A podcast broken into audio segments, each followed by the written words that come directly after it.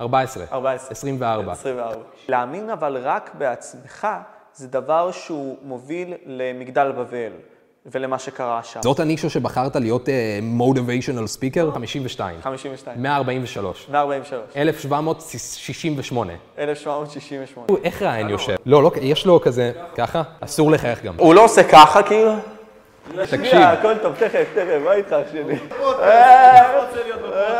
שלו. נו, סאבלר רייג'. 10,751. הפודקאסט של משה פבריקנט. באוויר? אבל איך הוא, איך ראיין יושב? אוקיי. לא, לא, יש לו כזה... ככה? אסור לחייך גם. לא- הוא לא עושה ככה כאילו? ככה? אני חושב שהוא יושב ככה. לא, תקשיב, קיצור, אז ראיתי את הסרטון הזה שלו, אוקיי, התחיל?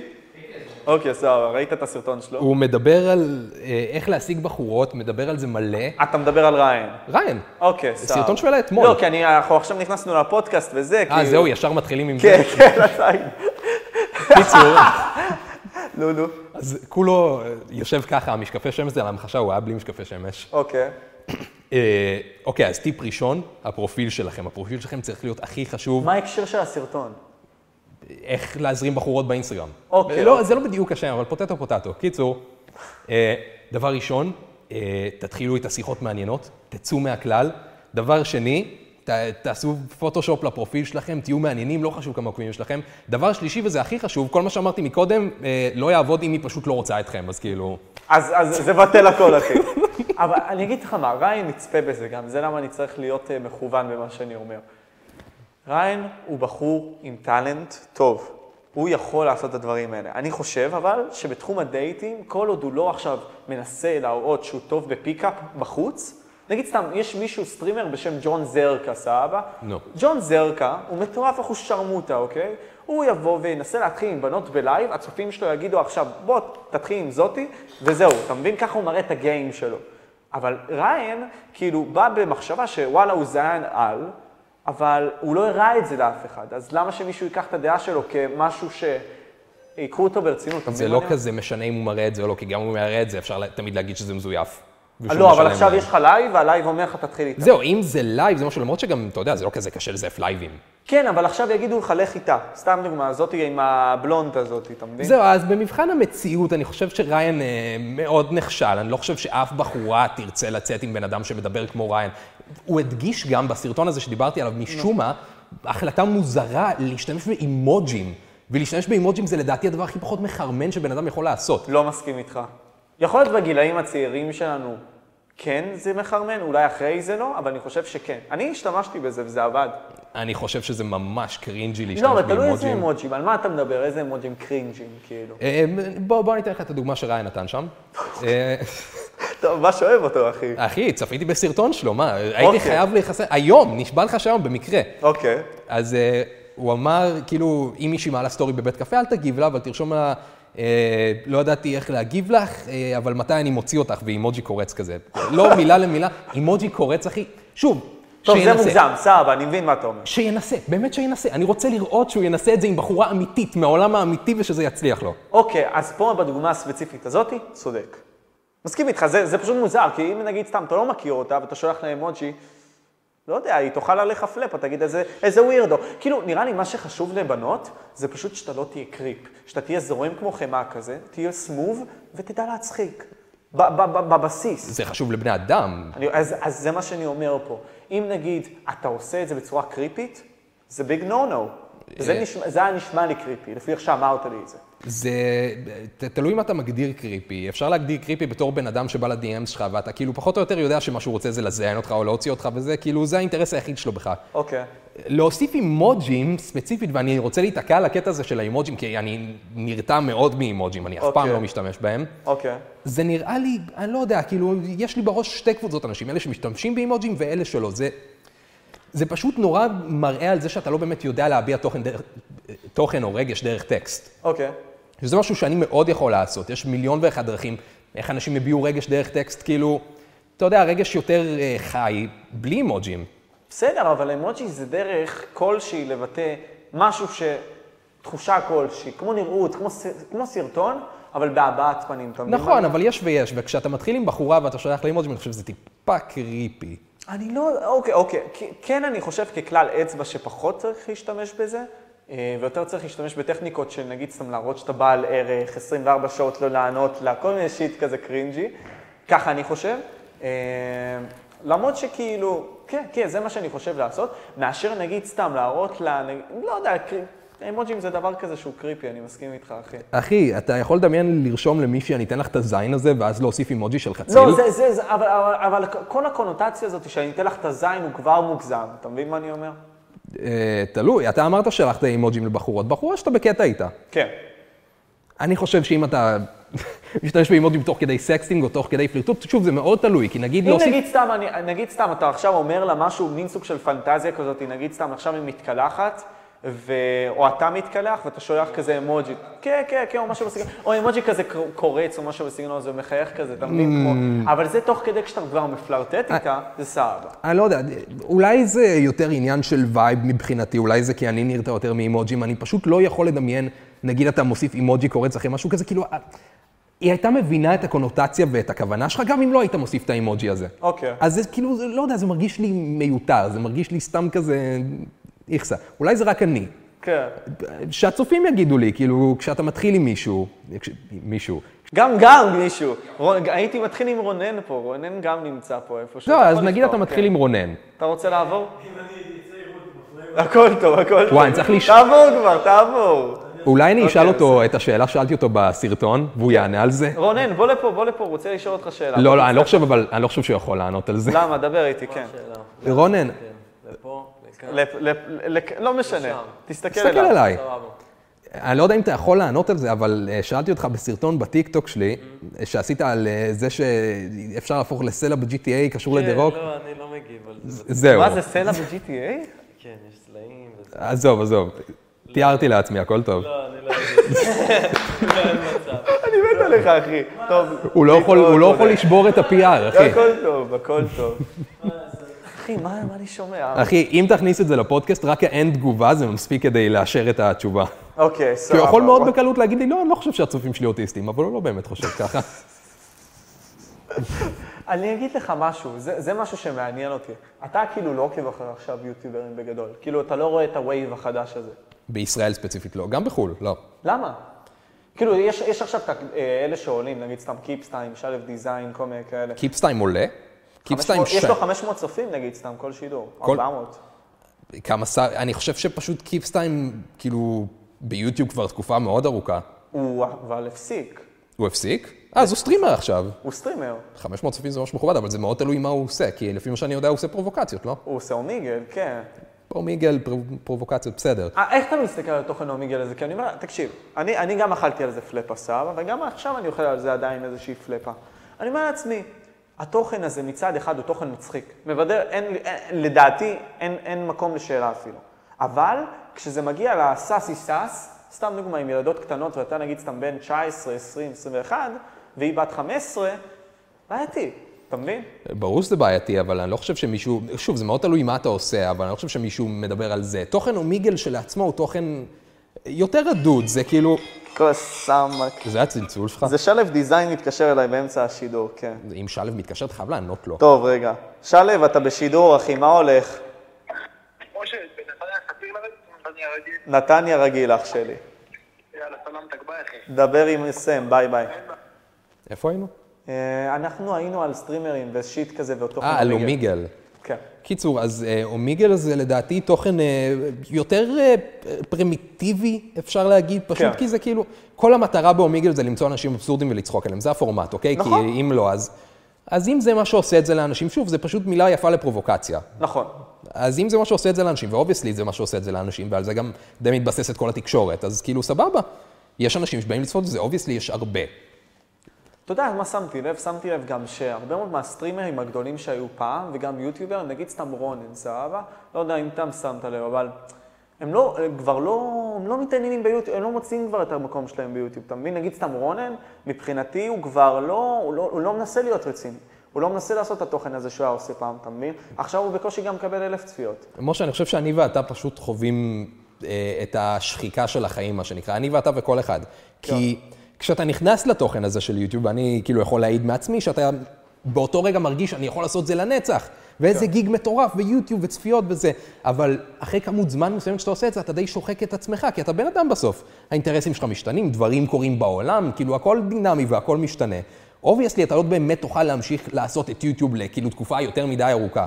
כן. אתה מאבד עניין בסוף. במקרה שלי לא בדיוק איבדתי עניין per se, כי אני עדיין מתעניין בליצור תוכן, אבל פשוט, תראה מה אני מעלה בערוץ שלי, כאילו... כן, אתה, אז, אז זהו, זה מעניין, כי אתה, בסופו של דבר אני חושב שאנחנו הגל השני ליוצרי תוכן האלה, ש... אנחנו, דבר בשם עצמך, fucking pussy ass, אני, אני הייתי עשור לפניך.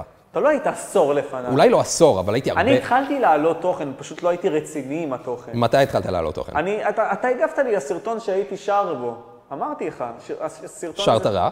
אתה לא זוכר? אני לא זוכר. אחי, אני השיר הזה הגבתי עם להרבה אנשים. הקליטרים, ואמרת לי, והראיתי לך אותו. עשית פרודיית מיינקראפט? כן. קשוח, אחי. אני אומר לך, ואתה הגבת לי. וגם Minecraft City הגיב לי, עידו. יואו! אחי, לא שמעתי את השם הזה שנים, מה איתו? אז, אז זה מה שאני אומר, שאנחנו, אני שם את עצמי בדור שלנו, כן? דור שלך.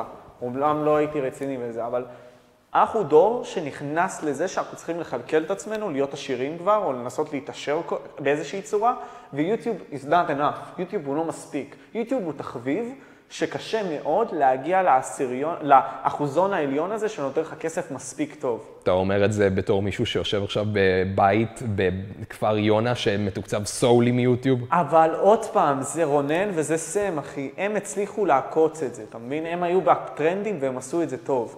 אני מדבר איתך שרוב האנשים לא מגיעים לזה. יש כמות מאוד מאוד גדולה, או לפחות הרבה יותר גדולה של אנשים שמגיעים לזה עכשיו, כי הנוסחה פחות או יותר יצאה. נכון.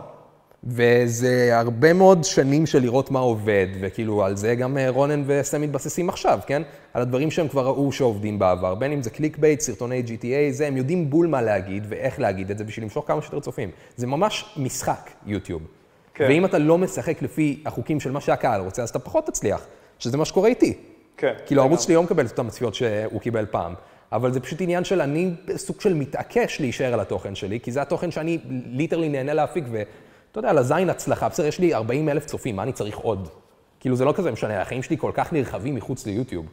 אז מה, מה זה משנה אם יש לי 40 אלף צופים או 100 אלף צופים? כאילו אני כבר לגמרי הפסקתי להסתכל על זה כקריירה. ו shout out ל boys שלי, סם, רויאל ו Rage Gaming, על זה שהם נתנו לנו לעשות את זה במקום המדהים הזה, ובעוד כמה זמן זה יהיה גם באולפן פה, פיזית, יהיה מטורף. חייב להגיד את ה shout out הזה. את האמת שרונן גבר אחוש שרמוטה. וסם לא.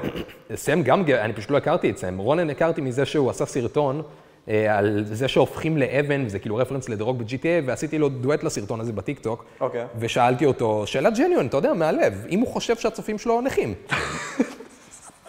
אז... זאת ההיכרות שלי איתו, אז כאילו עכשיו אה, באתי לכאן וראיתי אותו ודיברתי איתו, הוא דווקא ממש צ'יל. כן. וביקשתי ממנו לעשות את הכל, אתה יודע, The Voice, אוקיי, הוא בחצר? וזה מדהים כמה מהר הוא יכול להחליף את זה, זה כישרון, אחי, אני לא יכול לעשות את זה. הוא יודע להיכנס לדמות ממש מהר. אבל תשמע, מזה הוא עושה את הכסף, אחי. זה כסף מטורף, אחי, אני אומר לך עובדתית שכאילו, אני עובד קשה, ואני עובד במקצוע סבבה, והוא עושה פי מיליון יותר כסף ממני. כן? זה, אבל זה הקטע עם סושיאל מדיה. אחי, בוא נגיד, תלך למדינה יותר מפותחת באינטרנט, ארה"ב, אוקיי? נגיד. אתה יודע כמה יוטיוברים יש שם שעושים כאילו מחיה מלאה ועוד אקסטרה, כאילו נחשבים אנשים עשירים? רק יש הרבה, מיוטיוב. כי, כי פה אתה מכוון לקהל של ש... כמה מיליארדים, כי אנשים דוברי אנגלית, בזמן שבארץ אתה מכוון רק לשמונה מ- שמונה מיליון. נכון, אבל בארץ זה שונה, כי בארץ גם יש נורא שיתוף פעולה של חברות גדולות, באמת גדולות, אוקיי. עם יוטיוברים. כל מיני ערוץ 2, זה- חברות gaming שנגיד פיתחו את ה skit הזה של in the game. אוקיי. כל מיני דברים כאלה, אז כאילו זה הרבה יותר קל להיות מיינסטרים כאן, כי כל הקהילה נורא קטנה והיא נורא, אתה יודע, דוחפת את זה לכל המדינה שהיא גם ככה קטנה. אז כן. כולם מכירים את כולם נורא מהר. השאלה באמת כאילו כמה אפשר לעשות מזה מחיה. אם אתה יודע לעשות את זה, אז מאוד בקלות. אתה, כמו שאתה אומר, פשוט צריך ללכת לנוסחה הזאת, אבל אתה לא הולך לפי הנוסחה הזאת, וכבר דיברתי איתך על זה. אתה כאילו, אז, אז זהו, אני יכול עליך- עליך תסביך, כי אני אומר, אתה, אתה, אתה בחור מוכשר, אחי, אה, ואתה יודע לבטא את הרעיונות שלך, וכבר אתה עושה את זה הרבה מאוד זמן, ואנשים מכירים אותך, ואתה לא עשית כאילו את המעבר ליוטיוב המודרני הזה, אתה כי מבין? היוטיוב המודרני נוראי. היוטיוב, היוטיוב המודרני דורש ממך לדבר כמו איזה fucking נכה, אוקיי? לא נכון. כן נכון. אחי, נכון. כן- כן נכון. תסתכל על, על אה, רונן, סבבה? איפה הוא? סתם, אבל לא... לא, זה, זה, זה, זה התוכן הכללי. התוכן הכללי הוא או מאוד פרובוקטי, או מאוד כאילו הומור מאוד blunt. ואני אוהב לחשוב על עצמי שאני בן אדם עם הומור טיפה יותר מתקדם אה, מכל שאר מה שיש ביוטיוב בישראל. לא בקטע מתנשא, בקטע של legit, אז אוקיי? תכוון לתל אביבים המתנשאים האלה, הכל טוב, יש לך קהל. אחי, אני מתנשא על התל אביבים המתנשאים. אוקיי, אוקיי? כי אני חושב שגם הם קוקסינלים ברמה לא יאמנת. דבר איתי. אבל בלי קשר, אני פשוט חושב שהתוכן העכשווי מתבסס הרבה יותר על הומור מאוד ניאנדרטלי, מאוד בסיסי, של כאילו, אתה רואה נגיד את, אה, איך קוראים לזה שבא עכשיו, שליו? שליו דיזיין, כן. אני מוציא את הזין שלי ב stream, וואו! כאילו, זה, זה התוכן, של- זה ההומור שלך, לראות זין, big deal. אני מתבסס על דקויות יותר, זה, זה חשוב לי לעשות את זה, כי אם אני עכשיו אלך לעשות תוכן כמו כל השאר, להתחשב במה התוכן, במה מצליח, ומה כאילו באמת מביא צפיות, אני ארגיש נכה, אחי. אני, אני מבין מה אתה אומר. אתה אומר זה הולך יותר מדי למכנה המשותף הנמוך ביותר, שזה כאילו לעשות את זה כמה שיותר מפגר כזה, כמה שיותר כזה, "אה, אה", שמע, וגם, אני לא יורד על האינטליגנציה של אף אחד. סך הכל אנשים משחקים במשחק, והמשחק הוא להתאים את התוכן שלך לכמה שיותר קהל. כן. פשוט הקהל מלא בילדים, אז התוכן שלך צריך להיות כמה שיותר ילדותי. כן. במקרה של שלו הזה, אני לא יודע מה הקטע שלו שהוא מוציא את הזין, ואני לא יודע מי הצופים שלו בקטע הזה, אה, אבל הרוב המוחלט זה תוכן לילדים. היה קטע, אז שמע, אז אה, הסתובבתי עם שלו וקיפסטיין, יאיר, ורצינו לסיים אתמול תוכן. עכשיו, אה, למועד של ההקלטה הזאת, לא יודע, עבר כבר איזה כמה שבועות מאז שאני נראה לי אעלה את הפודקאסט הזה, אבל קיצר, היה סטלבט, היה נחמד, הם, הם, הם אחלה, אוקיי? הלכנו בקניון, ואנשים זהים את שלו. ילדים בני 10, 12, אחי, סבבה? זהים אותו, וכזה הוא בס... ב... בקניון, כאילו ראה Oh, שמישהו God. מראה להם סרטון. כזה גבר כזה, בלי חולצה, אבל מה הקטע? הוא מחזיק חציל אחי ומכניס למישהי לכוס. מה? כן. שוב, שלו הראה לילדים בני 10-12? לא, לא, לא, הילדים בני 10 הראו לשלו סרטון, סבבה? והסרטון הזה הוא משהו ששלו דיבר עליו בלייבים. זה כבר, כאילו, מצד אחד אי אפשר להאשים את שלו על זה שהצופים שלו מפגרים, סבבה? נכון, זה, זה נכון, אוקיי. מצד שני, כאילו, כשאתה, איך הוא הגיב לזה? הוא פשוט צחק, כי זה מוזר, אתה לא אבל, אמור- אבל הוא אכל תסביך על זה, הוא גם אמר, וואלה, זה מי שצופה בי. לא, זה לא נקרא לאכול תסביך, אחי, כי אני חושב שאם ילדים בני 10-12, אני כאילו הייתי לא נכנס בהם, אבל הייתי אומר להם, כאילו, בגיל הזה אתם שורטים את עצמכם. הוא גם אמר, הוא אמר משהו בסגנון הזה, לא אגיד שלא, אבל זה לא עכשיו, אה, מה הוא, מה הוא כבר יכול להגיד, אחי? אתה מבין? מה הוא יכול להגיד, אחי? זה, אני- תשמע, מצד אחד אפשרי להגיד, אתה יודע, יש הרבה מאוד יוצרי תוכן, נגיד סתם כמו טאווילה, סתם דוגמה, או לדעתי אין לי גם מושג. מזה. לא משנה, לא משנה, אחי. בסדר, הוא אמר, אה, ליוצרי התוכן יש אחריות על התוכן שהם מוציאים. זה בוודאות נכון, כן? אבל גם להורים יש איזושהי אחריות בזה שהבחור שלהם, הבן שלהם, הבת שלהם, צופה בתוכן בטיקטוק שהוא מאוד רדוד, פוגע להם במוח, זה מה שהם צורכים. תכלס, ההורה יכול למשטר את זה. אין מה לעשות, האינטרנט הוא עולם אחר, לא חווינו דבר כזה אף פעם. ובהתאמה, לדעתי, האשמה יותר על ההורה מאשר על היוצר. אני לא חושב שמישהו לא יסכים איתך על זה, אני אפילו לא חושב, זה תלוי איך היוצר ממתג את התוכן שלו, אבל אם יוצר, יוצר תוכן, שאתה יודע, ומדגיש מאוד בבירור שהתוכן לא מיועד לילדים, אז זה חד משמעית על ההורה, אתה יודע, למתן את הגישה של הילד שלו לאינטרנט. גם שליו, מה שהוא עושה, הוא מקלל כאילו את האנשים שתורמים לו, כי הם מבקשים ממנו שהוא יקלל. זה, זה, זה מצחיק, אחי, אתה מבין? אחי, אבל הקטע זה, אני חושב שאני, אה, אתה יודע, נרתע מזה, כי זה פחות או יותר הייתי אני בכזה 2017. איזה toxic. עזוב toxic, זה פשוט היה פרסונה, אתה יודע, זה לא בדיוק היה פרסונה, כי legit הייתי ככה, אבל פשוט להיכנס בכולם ולרדת על כולם, רק כשאני הייתי אינטלקטואל כזה, אז רצו שאני ארד על אנשים אינטלקטואלית. אבל כאילו עכשיו אני מבין שכאילו זה ההומור שלכם, שמישהו מקלל אתכם, זה נראה לי רדוד, זה נראה לי פשוט לא מצחיק. אני חושב שזה עדיין מבדר באיזשהו מקום, אתה יודע. זה מבדר, זה פשוט מבדר נורא בסיסי, כאילו... כן, כן, כן, כן. זה כמו ספיד, כמו ספיד. ספיד זה, ספיד היה, כאילו, הוא בידר גם אותי, כן? כשהוא אותי. קפץ. אבל אז זה פשוט נהיה כל כך מיינסטרים, זה גם עניין מאוד של שחיקה, כן? לפחות איך שאני רואה את זה, כי פעם אני הייתי fucking enthusiastic של Speed. ידעתי את השיר שהוא מדבר על אה, למצוץ זין בעל פה, אוקיי? מתתי על השיר הזה. אבל. אז כולם התחילו לעשות את הבדיחה שוב ושוב ושוב. זה משהו שבכללי כל כך נוכח בארץ, הקטע של כאילו לשחוק בדיחות ולא להבין מתי הן באמת מפסיקות להיות מצחיקות. אוקיי. כי תגיד לי אתה אם אני אספר לך בדיחה על אה, פיל אפשר לפסנתר. אוקיי. פעם אחת, פעמיים, שלוש, עשר, עשרים, חמישים, מתי זה כאילו כבר יתחיל להיות יותר מעצבן ממצחיק? אוקיי. מתי תתחיל לחטוף קרינג'? כנראה לא כזה, לא, כאילו... די, לא, אני אישית יכול להיות שמהר, אבל אני, אתה, אני חושב שהתופעה שלך היא די נכונה. נגיד סתם יש מאלה שעדיין צוחקים על הקוד של אה, סייקניק, CYC, אתה מבין? וזה כבר שנים, לא, שנה לפחות ככה, אתה מבין? יש כאילו עניין של מין, סבבה. וגם יש את העניין, עדיין אנשים עושים ככה. זה מזעזע, זה פשוט? מזעזע, כי זה הפסיק להיות מצחיק. סבבה, למצוץ זין, הבנו, בסדר. בסדר, אז מה? אני גם יודע לעשות סאונדים מטורפים של כן? מציצת זין, מניסיון. אוקיי. אמרת לי, נגיד סתם גם בירידות שאתה טוב בזה, שאתה מאסטר. אני יורד מטורף, אחי. אז, אז זהו, אני, אני גם סיפרתי לך לפני השידור, אמרתי, וזה זה, זה איזשהו עצה לדעתי, עצה שאני אתן. אני נגיד סתם את הפעמים הראשונות שלי, למדתי מפורנאב. לא עכשיו מפורנו, אלא ממדריכים שיש שם, אתה מבין? איך לרדת, איך לפתוח חזייה, כל מיני כאלה, אתה מבין? אני מבין, אני חושב שזה אינסקיוריטי מאוד גדול שיש לך. זה לא, אני פשוט מנסה ללמוד, מה יש אתה לך? לומד מניסיון, וכל דבר שהוא לא ניסיון יכול ללמד אותך דמה, אבל כשתהיה שם אתה לא באמת תדע. אתה לומד מניסיון, לי זה דווקא עזר. זה יכול להיות שזה עזר לך, סבבה, אני לא פוסל, אבל אני חושב שכאילו כל בחורה, זה פלואידי, אתה מבין מה זה כל בחורה? כל בן אדם עושה לו את זה דברים שונים. נכון. ואם אתה, יכול להיות שאם אתה יותר בקטע של סטוצים, אז כאילו, סבבה, אוקיי. תדע את הדברים הכלליים. אני פחות בן אדם של סטוצים, אני נדבק על בן אדם אחד ונתקע עליו, ואז אני, אתה יודע, לומד לזיין אותו. ועל אבל- הדרך אני לומד דברים. אוקיי, מקבל את מה שאתה אומר. אני עשיתי את זה ככללי אצבע, אתה מבין, שהגיעו לי, בשביל שאני אוכל עם הפרטנרים הבאים שלי להבין מה לעשות. אתה מבין מה אני אומר? כן, אבל נגיד עכשיו אני עם הפרטנרית שלי, והיא אומרת לי שהיא אוהבת שאני חונק אותה, ואז אני הולך למישהי אחרת, והיא לא אוהבת את זה. נכון. אז אתה, אתה לא עושה את זה כל הזמן. נכון? אוקיי, אני, אני מסכים איתך. סבבה, לגמרי. אז אנחנו מסכימים. לא, סבבה, אוקיי. אז, אבל מה, הטריפ, מה הטיפים שלך? נגיד סתם עכשיו מישהו רוצה לרדת טוב לבת זוג שלו. זה פשוט להכיר את האנטומיה של הכוס. אוקיי. זה הכל. זה לדעת מה עושה איפה ובאיזה כמות, וזה נורא גם עניין של אמפתיה, כי אתה צריך לדמיין שכאילו, יש את הדגדגן. אוקיי. אוקיי? הדגדגן כאילו למעלה כזה. אנחנו, אנחנו הדגדגן- עושים פה שיעור אנטומיה, אוקיי? סבבה, הדגדגן למעלה, תחשוב שהדגדגן זה בעיקרון הכיפה. מה שהרבה מאוד גברים אוהבים לעשות משום מה, זה פשוט fucking go wild on דגדגן, ודמיין שמישהי פשוט ימצוץ אותך ספציפית את הכיפה מההתחלה. אני לא יכול להתמודד עם משהו כזה, אוקיי? זה אינטנסיבי מדי. זה, זה, עזוב אינטנסיבי, זה לא כיף, אוקיי? אוקיי. כאילו, יש זמן ומקום לזה. אתה צריך לדעת מה לעשות, אתה צריך לדעת איפה לעשות, ואתה צריך לדעת כמה לעשות, וכמה חזק, וכמה מהר, ובלה בלה בלה. זה פשוט trial and error, ז- אבל זאת הדרך היחידה באמת של לומדים משהו, trial and error. זה לא משנה כמה תקרא וכמה זה וכמה זה, אתה צריך באמת לנסות.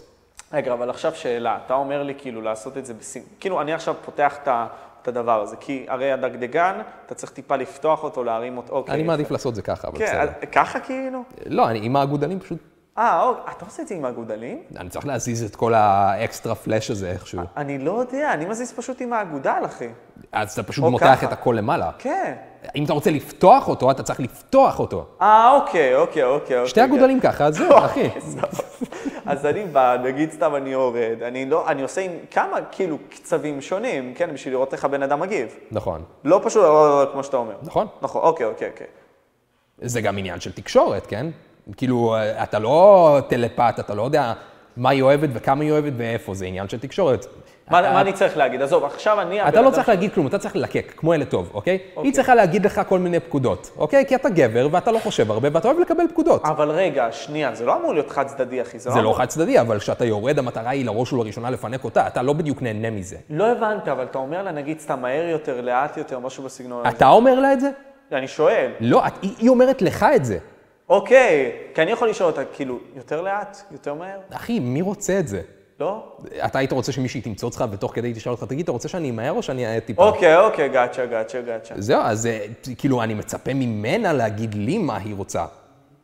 אוקיי. למה כי אני אגיד איך לך הגענו מה. לזה? אה? איך הגענו לזה? לא יודע, כי אתה הזכרת את זה לפני שעלינו לשידור כזה, ואמרת, טוב, לא משנה, אבל אני אגיד לך מה. כאילו, עם הזו... אה, לא, אה, דברים קודמים שהיו לי. אני פשוט עשיתי את זה, וראיתי פשוט לפי תנועת הגוף שלה, של אותה אישה שעשתה את זה. זה? גם דרך לעשות, זה פשוט פחות ודאי, מתקשורת ישירה. נכון. שוב, אני, יש זה מצב הפעם ש... הראשונה שלה. יש מצב שאני אוטיסט, אוקיי? ואני באמת צריך תקשורת שקופה לגמרי, ושיגידו לי מה לעשות וכמה ואיפה. יש מצב, זה רק אני. אבל עם השיטה הזאת, אני מרוויח את התוצאות הכי טובות, אז זה מה שאני עושה. זה כי- נראה טוב, כאילו, בינתיים? נראה טוב, כן. לא, בדוק. אז וואלה, תקשיב, וואלה, אני אומר לעצמי דבר כזה. אתה ראית את הסרטון שלי על גיל 20, גם רצית לדבר על זה בכלל. כן. מעניין אותי מה הדעה שלך. הרבה מאוד אנשים אכלו עליי תסביך, הרבה מאוד יוצרי תוכן שראו אתה אותה. יצאת שם קרינג'י ברמות, אחי. אני יודע, וגם, למה עשיתי את זה? אתה יודע, אני לא, כאילו, אוקיי, קל לי להגיד אני לא בן אדם כזה, אבל אני כבן אדם יותר צ'יל. אתה שם לב נראה לי, נכון? לרוב. אוקיי, אני לא כמו בסרטון, בואו נתחיל מזה. אוקיי. הקטע הוא שבסרטון אני מדבר בשפה של יוטיוב, או מנסה להתיימר לדבר בשפה של יוטיוב, שזה מאוד להיות פרובוקטיבי, שזה מאוד להראות את עצמך בצורה שאתה לא כזה, מאוד אה, אה, פרובוקטיבי בשביל להיות פרובוקטיבי. נגיד סתם, לא הייתי חייב להגיד את השורה המטומטמת הזאת של לזיין ברכב, אחי, ולעשות את הפאקינג סאונדים אתה ניסית לזיין ברכב מתישהו? לא, אל תנסה. לא לנסות? זה שורה של מישהו שלא זיין ברכב. אז אתה מבין, אני, אני כי, אבל, אבל זה כל הקטע, ש... לא משנה, היה מישהו שאתמול שזיין ברכב, לא משנה. קיצר, אני אומר דבר כזה, אבל אני לא כזה באישי, אני פשוט מנסה להקצין את עצמי ומנסה למצוא את עצמי ביוטיוב, אתה מבין? זה, אני חושב שדברים שונים גוררים אה, אנשים שונים. וכשאתה יותר פרובוקטיבי, וזה מה שאתה מציג, אתה תביא אנשים מוזרים עם דעות קיצוניות. אתה מה שאתה מושך אליך. אפשר להגיד, כן, כי אם אתה בא ויותר קיצוני ויותר פרובוקטיבי, אתה תמשוך אנשים, נגיד, שצופים בריין חצבני. אוקיי? זה, זה הסוג אנשים. אני חושב, ש- אבל שברגע שאתה באמת, זה מה שאני מציע לך לפחות, תהיה באמת יותר אה, אותנטי, אפשר להגיד, ובאמת כאילו תהיה יותר צ'יל ותהיה down to earth. אתה תמשוך אנשים, כאילו אתה תמשוך קהל אולי יותר מצומצם, כי מה לעשות שיש יותר אנשים טיפשים מאנשים חכמים, זה פשוט ככה זה.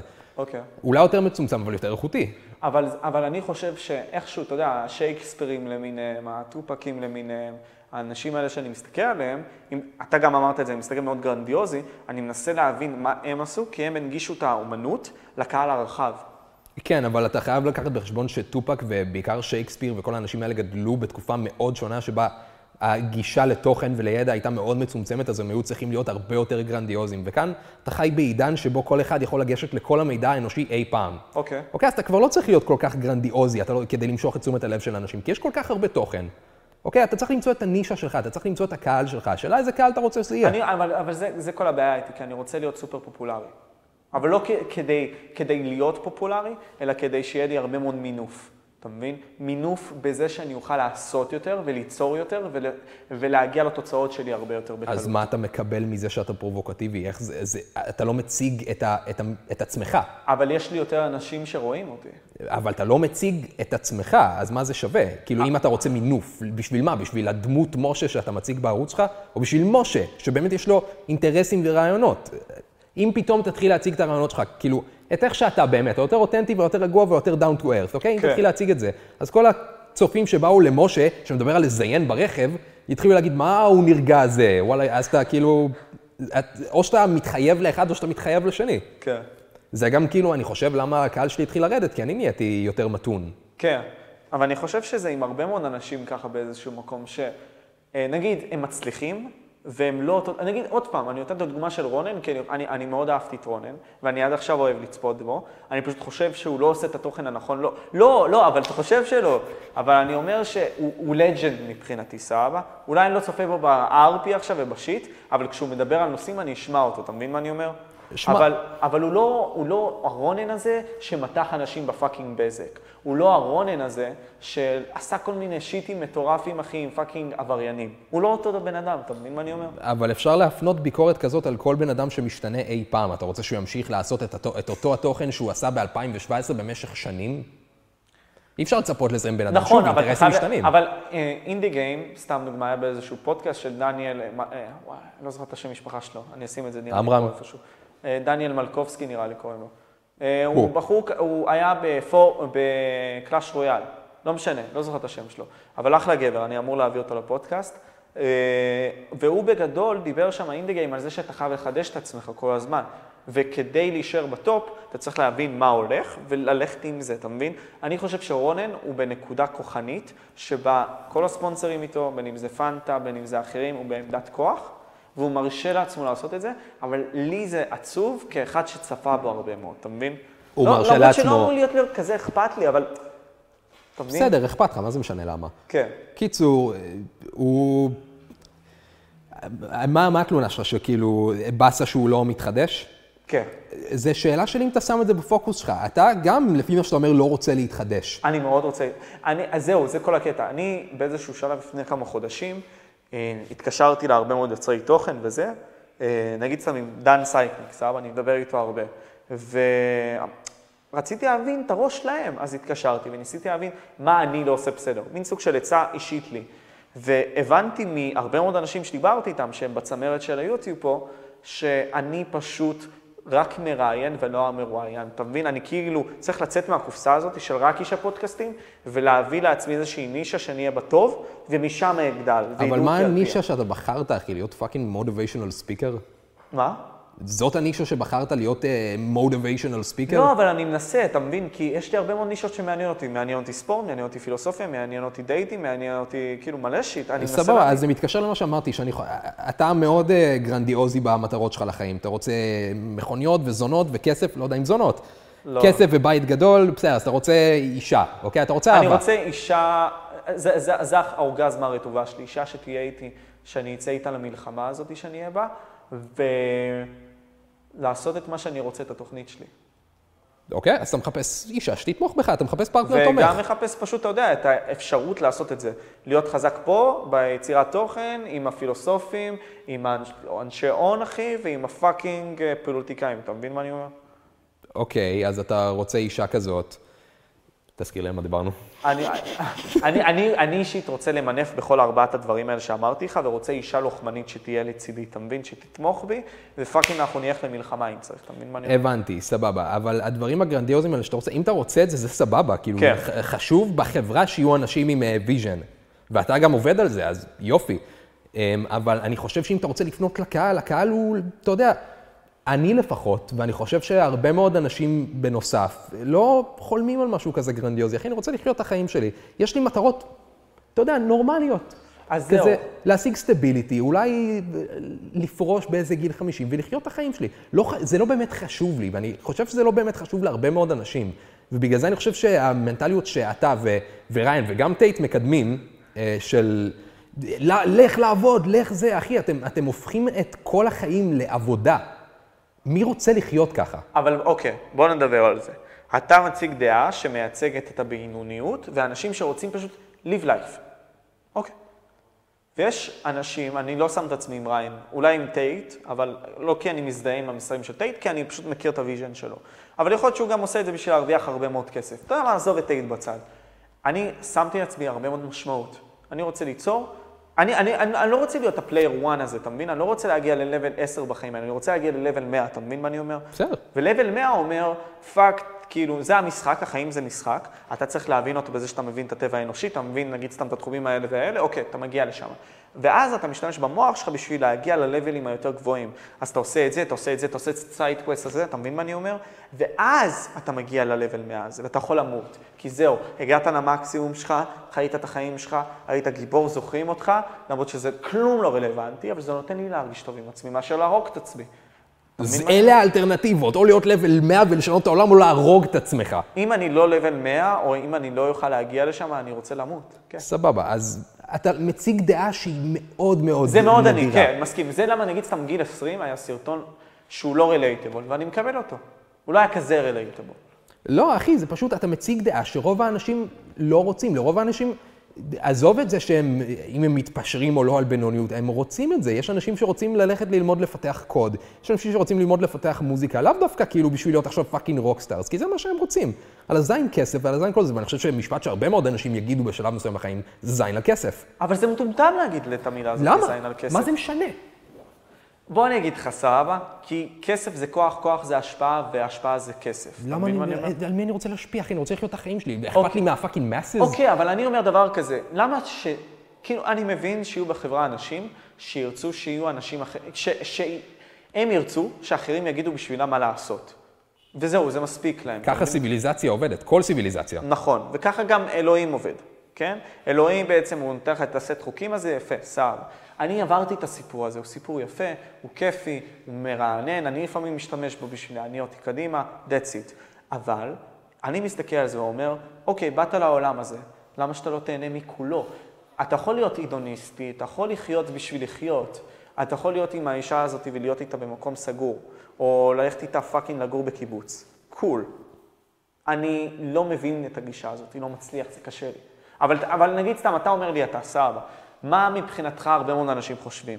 והאם כל אחד מהם כאילו חושב ככה ב default, או זה באמת משהו שנותן לו כיף? זה לא, אתה פשוט, יש לך vision מאוד מאוד גדול לחיים, ואתה רוצה להשיג הרבה מאוד דברים בשביל ה sake של להשיג אותם, בשביל ה sake של להשפיע. הרבה מאוד אנשים לא רוצים את זה, הרבה מאוד אנשים לא בוחרים, כאילו, מה זה הרבה מאוד אנשים? אף אחד לא בוחר ממה הוא נהנה, אוקיי?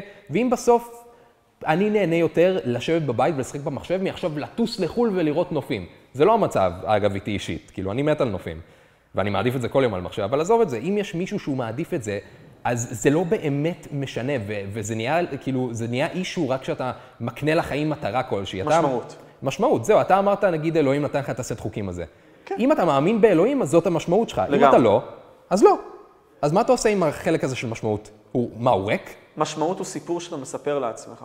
סבבה, אבל אם עכשיו אתה, הסיפור שאתה מספר לעצמך זה שאלוהים נתן לך סט של חוקים לעקוב אחריהם. אני לא מאמין בזה, אוקיי? אני גם לא. נגיד ש... אוקיי, אז נגיד שמישהו שכן מאמין בזה, אני לא. אז לא יש משמעות, ולי כאילו אין את המשמעות הזאת. זה אומר שאין לי משמעות? אהה, לא, זה לא אומר את זה. זה לא אומר את זה, נכון. אז כל אחד מקנה לעצמו את המשמעות שלו. מבחינתך המשמעות זה לעשות איזה אה, רעש על כדור הארץ, ושיזכרו אותך לפחות כמה דורות קדימה. כן. אני על הזין שלי, אחי, כאילו, לא, באמת אומר לך, על הזין שלי שיזכרו אותי, כי סך הכל, אני היחיד שחי את החיים שלי, וזה לא באמת מעניין אותי אם יזכרו אותי, כי אחרי שאני מת, אני לא יודע מה קורה כאן, אני fucking מת. נכון. אז כאילו, אני לפחות, אני רוצה לחיות את החיים שלי בצורה שאני הכי נהנה ממנה. ואם זה אומר להתפשר על בינוניות, כי אני באמת לא צריך לעבוד כל כך הרבה כדי להשיג את מה שאני רוצה. אני יכול ליהנות הרבה יותר מהחיים, בלי להשקיע כל כך הרבה עבודה, ועל הזין שלי אתה רוצה לעבוד, אחי, ואם לך כפתור עכשיו שהיית יכול ללחוץ עליו ולהשיג כל מה שאתה רוצה, בלי לעבוד היית לוחץ עליו.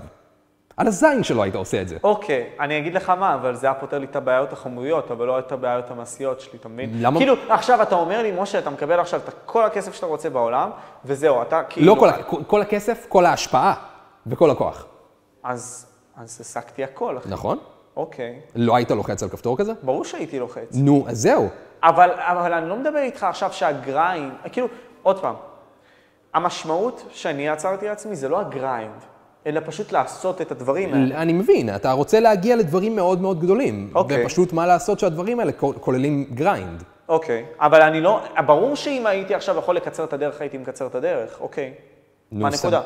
הנקודה היא שאתה לא יכול לקצר את הדרך בשביל להגיע לדברים שאתה רוצה להגיע אליהם, אז, ו, וגם סיפרת לי מקודם שהיית במסיבה וכל הזמן אתה חושב בראש שלך, fuck, אני צריך לעבוד, אני צריך לעבוד, אני צריך לעבוד. וואלה, כן, כן. הייתי עם רונן פה, ביום הולדת של רונן, רונן מוסן כיס, Rage Gaming, ואני מת עליו, ומת עליו, והיה לי כיף.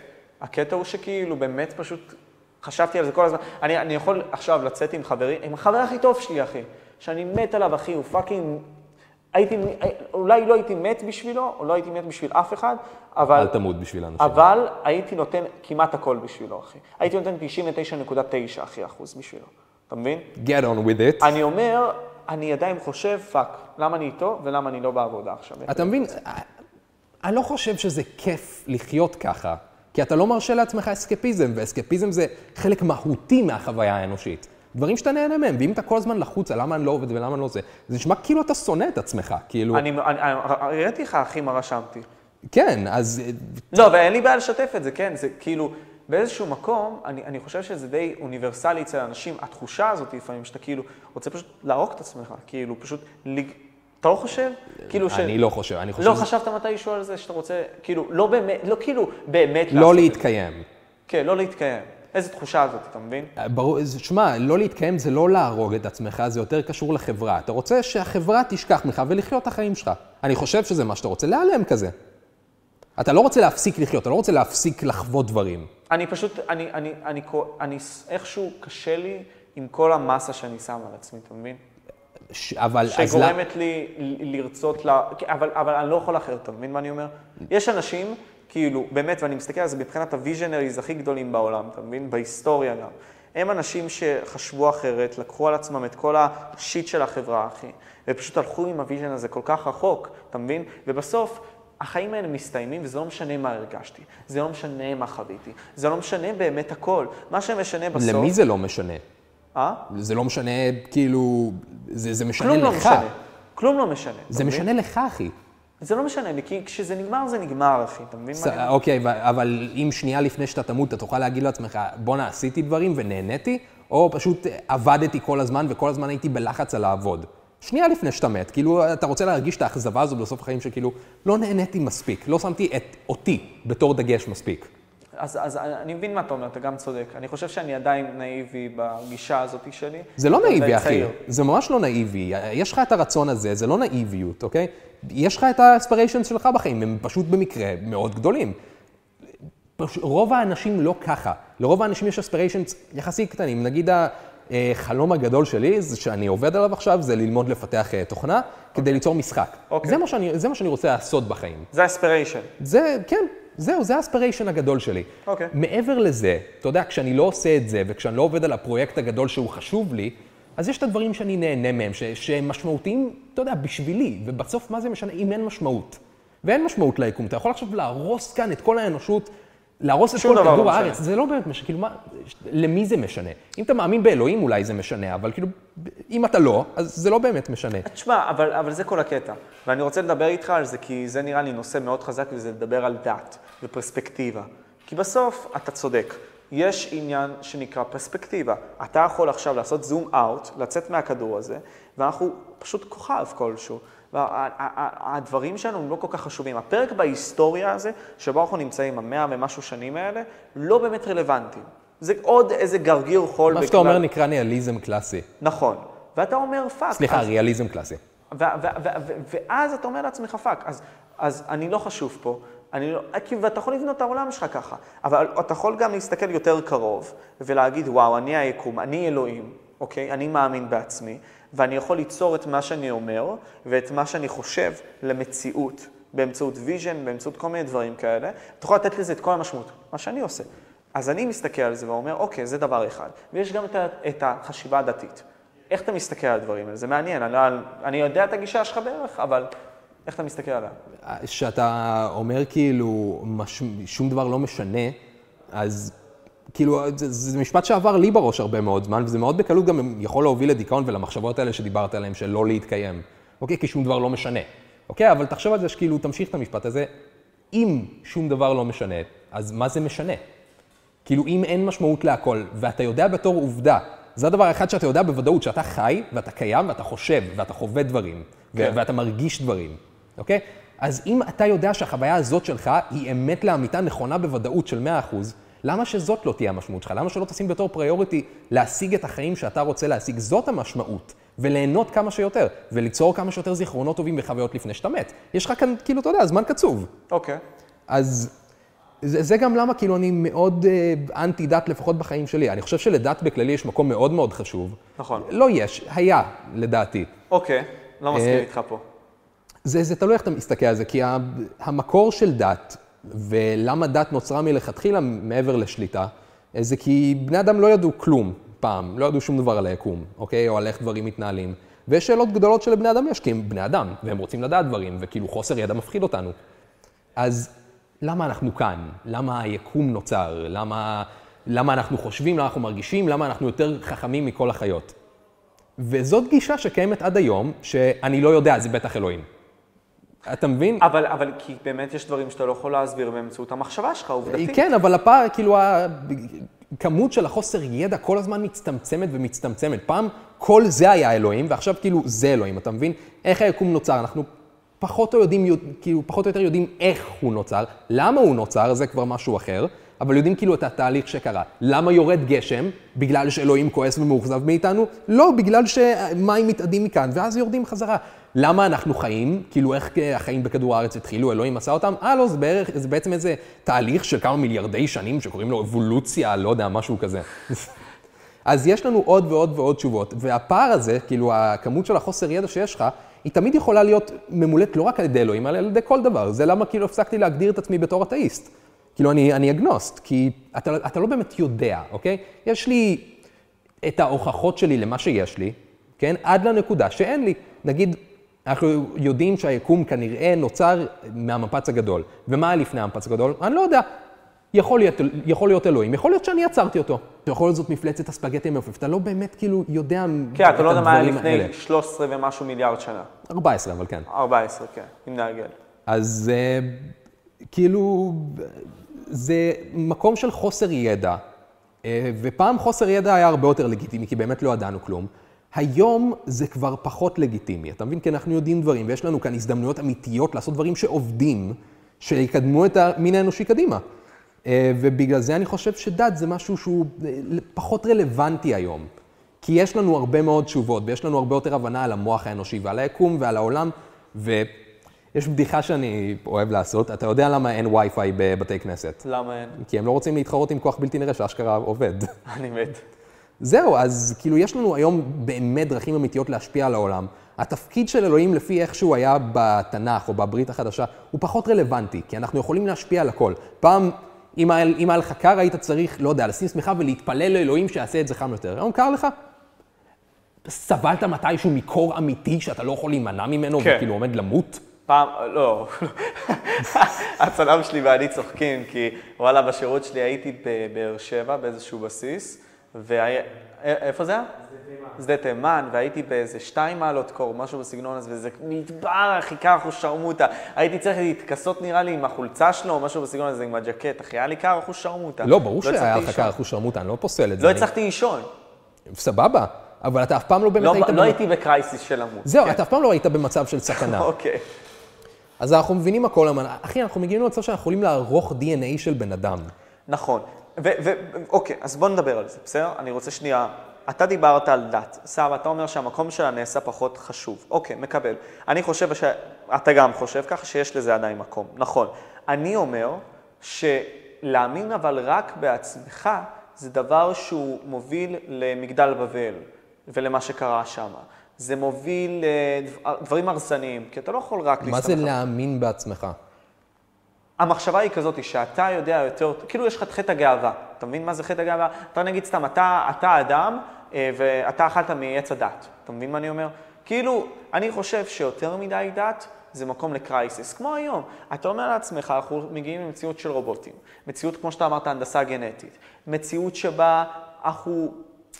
אתה יודע, יובל נוח הררי, סבא, שעוד לא הבאתי אותו לתוכנית, מקווה שאני אביא אותו בכמה חודשים הקרובים. אמר, עוד כמה דורות לא יהיו הומו ספיינסים, יהיו דברים אחרים. אוקיי, זה נשמע לך סבבה? זה נשמע לי מעולה. זה לא נשמע לי סבבה. למה? למה, למה אבל שאתה תק... למה, למה שאנחנו נגדיר כבני אדם את הגורל של הדורות הבאים לבוא? עד אנחנו- כדי כך. כי אנחנו יכולים, כי אנחנו רוצים חיים יותר טובים על הכוכב שאנחנו חיים בו, מה זאת אומרת? מה זה אומר חיים? אבל למי חיים יותר טובים? לנו. אבל לא יהיה לנו. יהיה... מה זה, עזוב את הגזע, אחי, זה יהיה בני אדם פשוט, זה, זה כמו שהניאנדרטלים הם היו פשוט גזע שונה של בני אדם, אוקיי, בסדר. פשוט גזע, אפשר לקרוא לו גזע שונה של בני אדם, למרות שהם עדיין יהיו הומו ספיאנס, אוקיי? אולי הם לא יהיו... הם יהיו משולבים עם, עם רובוטים, אבל הוא גם אומר... הם לא יהיו משולבים עם רובוטים, אחי, זה fucking sci-fi, זה קורה בסרטים, לא במציאות, לא, אבל, סבבה? זה, אבל באמת יש דברים כאלה. נגיד סתם, יש בוסטון, בסדר, Boston Dynamic זה טיפה שונה, יש קבוצה שבעצם מתפעלת רובוטים, שהם יקפצו, ילכו למקומות, אני אנסה להראות את זה עכשיו על המסך. אה, לא, אני מכיר את Boston Dynamics. ויש גם את הניסויים שכבר היו מלפני שתי עשורים, שאתה מזיז יד ננו, רובוטית, אתה מבין? זה קורה אבל, זה לא, זה לא דברים שמחוץ למחשב, ניורלינק של מאסק. לא, סבבה, אתה מדבר על הדברים, אני. אה, חשבתי שאתה מדבר על אה, כאילו תינוקות שנולדים והם ישר מכניסים להם כל מיני חלקים. למרות ש... יכול להיות, אה, בשוודיה, בעקבות הקורונה, הכניסו להם, אתה יודע, שבבים, אחי. איזה שבבים הכניסו בקורונה, אחי? אני עשיתי שלוש למצוא את חיסונים. זה. מי עשה את זה? אני אומר, זאת הגישה שלי בנוגע לקורונה, שזה היה יותר מדי overblown. עכשיו, אתה יכול להגיד לי, ואני לא הולך לגישה קונספירטיבית. דן אריאלי, דרך אגב, הזמין אותי לבית שלו כי הוא חשב שאני קונספירטור. לא משנה. קרה shit, לא משנה, אם אתה רוצה... אם זה מגיע למצב. הזה בחיים, אחי, אתה צריך לחשוב על הכל מחדש. אז, אז הוא, דן אריאלי כזה בא ואמר לי, אה, fuck, נתקע לי במוח. אבל אני אומר, בנוגע לקורונה, אחי, אוקיי, הממשלה נגיד סתם, אתה יודע, התחרפנה על השכל, לא ידעה איך להתמודד עם זה, ראתה הרבה מאוד אנשים מתים, פחדה, אמרה, אוקיי, מה הדבר הכי פשוט? למדנו את זה בצה"ל. נחזיק נגיד סתם את האנשים האלה, שהם עכשיו עושים אבא זין שלהם, ואתה יודע, ניתן להם לסגור שבת, לא יודע מה, הם יהיו ב fucking בית שלהם, לא יודע, נגרום להם, במקום לצאת כל הזמן באחד, לצאת כל הזמן בארבע, אתה מבין? כאילו, להעניש את האזרחים בזה שהם מחזיקים את כולם כזה, tight. מבין מה, אתה- מבין את הגישה הזאת. אבל אני אומר, זה יותר מדי. יש פה יותר מדי פאקים, שאני אומר לעצמי, לי כאזרח מודע, יש, המדיניות של איך שהתמודדו עם הקורונה לא הייתה טובה. המדיניות של איך התמודדו עם הקורונה הייתה אובייקטיבית רעה, אוקיי. כאילו, לכלכלה, אבל נגיד לזקנים, היא לא הייתה רעה, כי לזקנים זה באמת מסוכן. אוקיי. ואני חושב שעזוב בזמן פנדמיק, בכללי, אם יהיה כאילו, אתה יודע, שיטה כלשהי שאפשר לוודא שהאנשים שעומדים לידי הם אנשים בריאים שלא סוחבים איזה נגיף, אוקיי. obviously אני אעדיף לחיות במקום כזה. עכשיו השאלה של כאילו, אתה יכול להגיד, אה, אבל למה הממשלה מכריחה אותי להכניס חומרים לגוף שלי? הממשלה לא מכריחה אותך שום דבר, זה משחק של סיביליזציה בסוף. אני חושב שזו התנהגות סופר פשיסטית. פשיסט, אבל לא, פשיסטית זה יותר בסטייל של תעשה את זה או שנהרוג אותך. זה פשיזם. אוקיי, סבבה. אבל פה היה מדיניות כזאת של לא תעשה את זה, לא תעבוד. וככה ההורים שלי, אחי, היו אפילו. אתה מבין? אה, סם- הם, הם עובדים במקומות של, אה, אתה יודע, במקומות מדיניים, אתה מבין? אני לא אגיד איפה, אבל אתה לא תתחסן, לא תעבוד. אני נגיד סתם, לא, הת- לא התחסנתי, לא יכולתי לבקר את הקשישים שלי בתנועת נוער שלי. סבבה, אבל אתה... אני התחסנתי בסוף, בגלל שרציתי לראות את הקשישים. וקרה לך משהו? לא, אבל הרבה מאוד אנשים קרא להם את מיוקרדיטיס, שזה בעצם אה, פגיעה בקרום הלב, להרבה מאוד אנשים בעקבות החיסון. עכשיו, ברור, לחיסונים יש, אתה יודע, את ה-side effects, אבל זה יכול להיות נמנע. זה לא היה כזה חשוב לנו, הצעירים, לקחת את זה. אתה מבין מה אני אה, אומר? לא לצעירים, אבל ילדים וזקנים וזה, זה עניין של כאילו, אתה עושה חיסון לשפעת, אני מתאר לעצמי. אני לא עושה. אוקיי, אז... לא, אה, למה זה תופס אותך מוזר? למה שאני אעשה לשפעת? כי אתה פשוט מתנגד לכאילו מדע סופר בסיסי, שפועל כבר כאילו, זה, זה לא משהו חדש. אתה מתנגד להיות בריא, משום מה, אני, אני לא מבין למה. כי אני... אוקיי, אוקיי. כי אני... אני לא רואה את הסיבה, גיא, למה לי להכניס משהו, זה יכול להיות כל דבר, זה גם יכול להיות אוכל, זה יכול להיות כל דבר לגוף שלי שאין לו הכרח. נכון, אני אוכל להרגיש פחות טוב, אבל אם אני שומר על המערכת החיסונית שלי מספיק טוב מבחינת האוכל, אין לי מה לעשות את החיסון שפעת הזה. זה ממש לא נכון. אוקיי, כי החיסון שפעת מכיר לגוף שלך ספציפית את הנגיף הזה. אוקיי. זה לא משנה כמה טוב תאכל, אם הגוף שלך לא מכיר את זה, לפחות פעם אחת אתה תחלה. זה סבל שהוא לא הכרחי, בגלל שיש לך איזה נקודת מבט מוזרה כזאת על להכניס חומרים לגוף שלך שהם לא מזיקים לך, אוקיי? סטטיסטית הם לא יזיקו לך. אוקיי. אולי לבן אדם אחד מתוך מאה יש איזה תופעת לוואי בקרום הלב, סבבה. אנשים שונים, אתה יודע, מרגישים דברים שונים ועובר עליהם דברים שונים והגוף שלהם בנוי שונה, סבבה. אוקיי. לא אומר שזה לא אפשרי, אבל סטטיסטית זה כנראה לא יקרה לך. אבל אני אומר דבר כזה, סבבה, אתה עכשיו אומר לי את זה, אני אומר לך, אז עם כדורים, אתה גם תתנהל ככה? עם כדורים, לא מדבר איתך עכשיו אופיואידים או משהו בסגנון הזה, עכשיו מדבר איתך נורופן, נו. סבבה? עכשיו אתה יכול להסתדר בלי נורופן. תיקח נורופן. מה זה להסתדר בלי? עכשיו, אוקיי, זו שאלה מאוד, אוקיי. עכשיו כואב לך הראש, אבל, לא, כאילו, עכשיו, אוקיי, מתפוצץ לך הראש אפילו, סבבה? ומתפוצץ לך כבר שבוע, תיקח כל הזמן נורופן? אוקיי, אז יכול להיות שאני לא מסכים איתך פה. אני הייתי מנסה להתמודד בלי. למה? מבין? כי למה לי להכניס חום... אוקיי, אז... כי מה החומר מזיק לך, אחי? מה זה האגו הזה? למה, מה אוקיי. החומר מזיק? מה אכפת לך לקחת כדור? אתה חוסך סבל. אוקיי, אני מבין את הנקודה שלך. אנחנו יכולים גם להגיד למה נגיד סתם אנשים מעשנים, וכאילו, אוקיי, אתה מכניס חומרים יותר גרועים. זה לא. השוואה נכונה לדעתי, כי כאן אתה דפנטלי עושה נזק כאילו שהוא ודאי לגוף שלך אם אתה מעשן. ופה הוא לא נזק ודאי. נכון.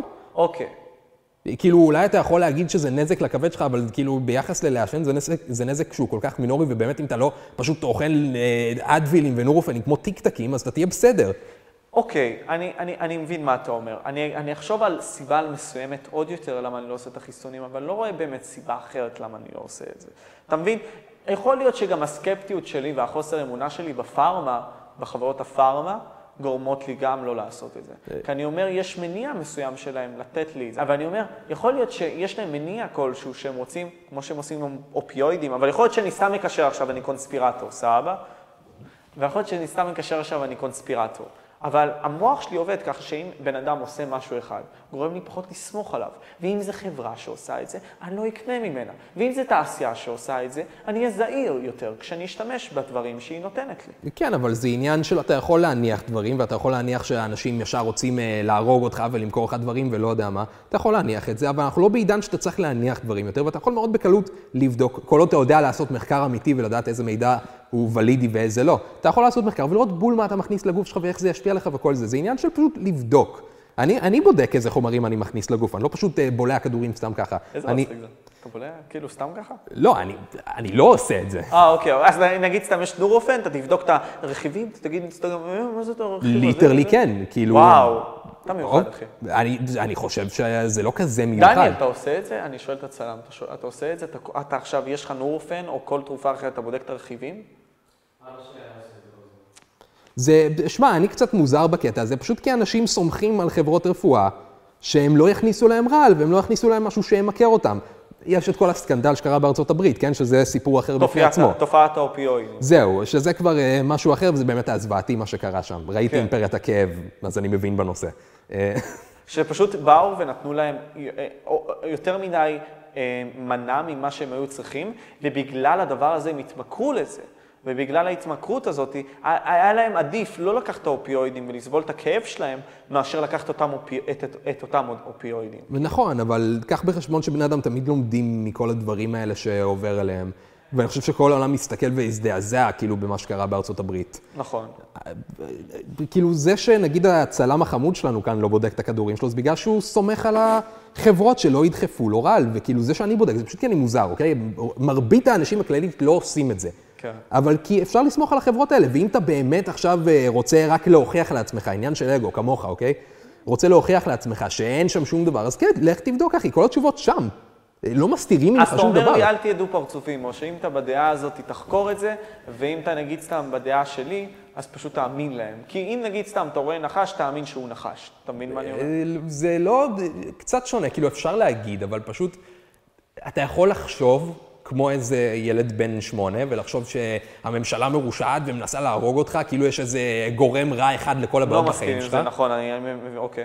זהו, אז אתה יכול לחשוב ככה, או שאתה יכול כאילו להניח מה בתכלס כאילו סביר, מה הגיוני, שבאמת החברות מנסות רק למכור לי ולא אכפת להם ממני, או שזה מורכב מאנשים שהם רופאים ומדענים, והם יודעים מה הם אומרים, וזה עבר מיליון ואחד רגולציות, ולא כל הרגולציות מושחתות, אוקיי? בוא, אנחנו לא חיים בג'יימס בונד.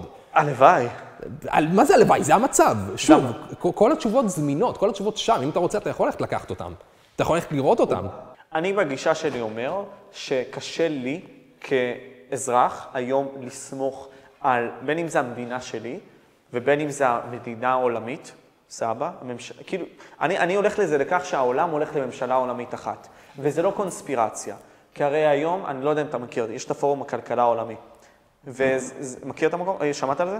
שמעתי על זה. אוקיי, הפורום הכלכלה העולמי, basically in a nutshell, קראתי גם את הספרים שלהם, בגדול אומרים, תקשיבו, העולם עובר שינויים עצומים, בין אם זה בגלל האינטרנט, בין אם זה בגלל הרבה מאוד תחומים, ואנחנו צריכים לעצב את מאזן הכוחות מחדש. וצריכים לחשוב איך אנחנו כסיביליזציה נחיה יותר טוב. איך אנחנו נוכל כסיביליזציה, אה, שלכל אחד פה יהיה מקום ונחיה בריא, אוקיי? והרבה מאוד מהאג'נדה שם, לדעתי, היא לא אג'נדה שמערבת אותנו, האזרחים. עכשיו, אני, אני גם טוען שהפוליטיקאים ככה. לפוליטיקאים אין זין כל כך להקשיב לאזרחים, אז אני אומר, אוקיי, חשבנו על דמוקרטיה, זה רעיון טוב, חשבנו על הרבה מאוד רעיונות אחרים. עכשיו הדמוקרטיה, עכשיו הדמוקרטיה, סבבה? במקרה הזה, כאילו אנחנו יורדים מהמקום של דמוקרטיה. כאילו אנחנו בוחרים את הנציגים שלנו, אבל הם לא באמת מקשיבים לנו. ואני חושב שמשאל עם, מה שהדר רוצה מוכתר אומרת? זה טיפשי, זה גם טיפשי. כי האזרחים עצמם הם גם טיפשים וצרי אופק. אבל אני אומר, צריך למצוא רעיון in between. כלומר, שהאנשים החכמים, סתם דוגמא, כמו באריסטוקרטיה. אריסטוקרטיה זה לא מלשון אריסטו, זה יותר האנשים החכמים, הם אלו שמובילים את המדינה עצמה. זה בחיים, אני כאילו הסכמתי איתך עד לפני יומיים כשחשבתי על זה, וזה בחיים לא יכול לעבוד. אוקיי, אז אתה יודע מה חשבתי על זה? היה לי shower thought. אה, התקלחתי במקלחת, אחי, תוך כדי הייתי עם, השיר שלי, לא יודע, בטלפון, כי הטלפון שלי רואה אותי, יכול להיות שמישהו צופה בי. וחשבתי אמרתי, בוא נעשה דבר כזה, מי שמצביע בבחירות, חייב לפני זה לענות על שאלות בסיס. ומי מציב את שאלות הבסיס? הפוליטיקאים מכל הצדדים. ולפוליטיקאים אין אג'נדות מסוימות, אז וואלה יופי. אומר, אבל אני אומר, עצם העובדה שיהיה לך שאלות בסיס, רציונליות, גורם לכך שאתה תבוא ותצביע מבחינה רציונלית ולא תהיה לפי למה פוליטיקת זהויות. שהפוליטיקאים שמעצבים את השאלות שמחליטות מי fucking יצביע, ישימו שאלות האזרחים, רציונליות? האזרחים באמצעות הפוליטיקאים. לא יודע, זה יהיה מין סוג של מאזר, מער, מין סוג של שילוב של שני אם. אתה, לא, אז אם אתה מערב את האזרחים בבחירה, זה פשוט דמוקרטי שוב. אוקיי, אבל אני אומר שזה יהיה הרבה יותר שקוף עם האזרחים. אין דרך לעשות את זה בלי לחסל את הרעיון של דמוקרטיה. כי כדי... כי כשאתה אומר אנשים חכמים מספיק, יש לך רעיון בראש למה זה חכם מספיק, נכון? אני אומר, הזה- לא, לא, אני מדבר איתך אפילו אנשים רציונליים, אנשים שפשוט לא יצביעו בגלל שביבי שונא את זיבי. שאלה נגיד שיכולה להיות שם, במבחן ההיפותטי הזה. אתה חושב שצריך להרוג את כל התושבים בעזה? אוקיי, זאת לא, לא, לא, חושב לא? שאלת עמדה, זה שאלה לוגית. כלומר, נו. לא, לא שאלה כזאת, זה שאלת עמדות. אני לא מחפש שאלת עמדות. אני מחפש שאלה, נגיד סתם, קראת את המצע של המבחרה שנגיד סתם, אתה מצביע לה? כן, יופי. מה הדברים שהמצע עצמו אומר? א', ב', ג', אוקיי, נגיד סתם באת וקראת את זה.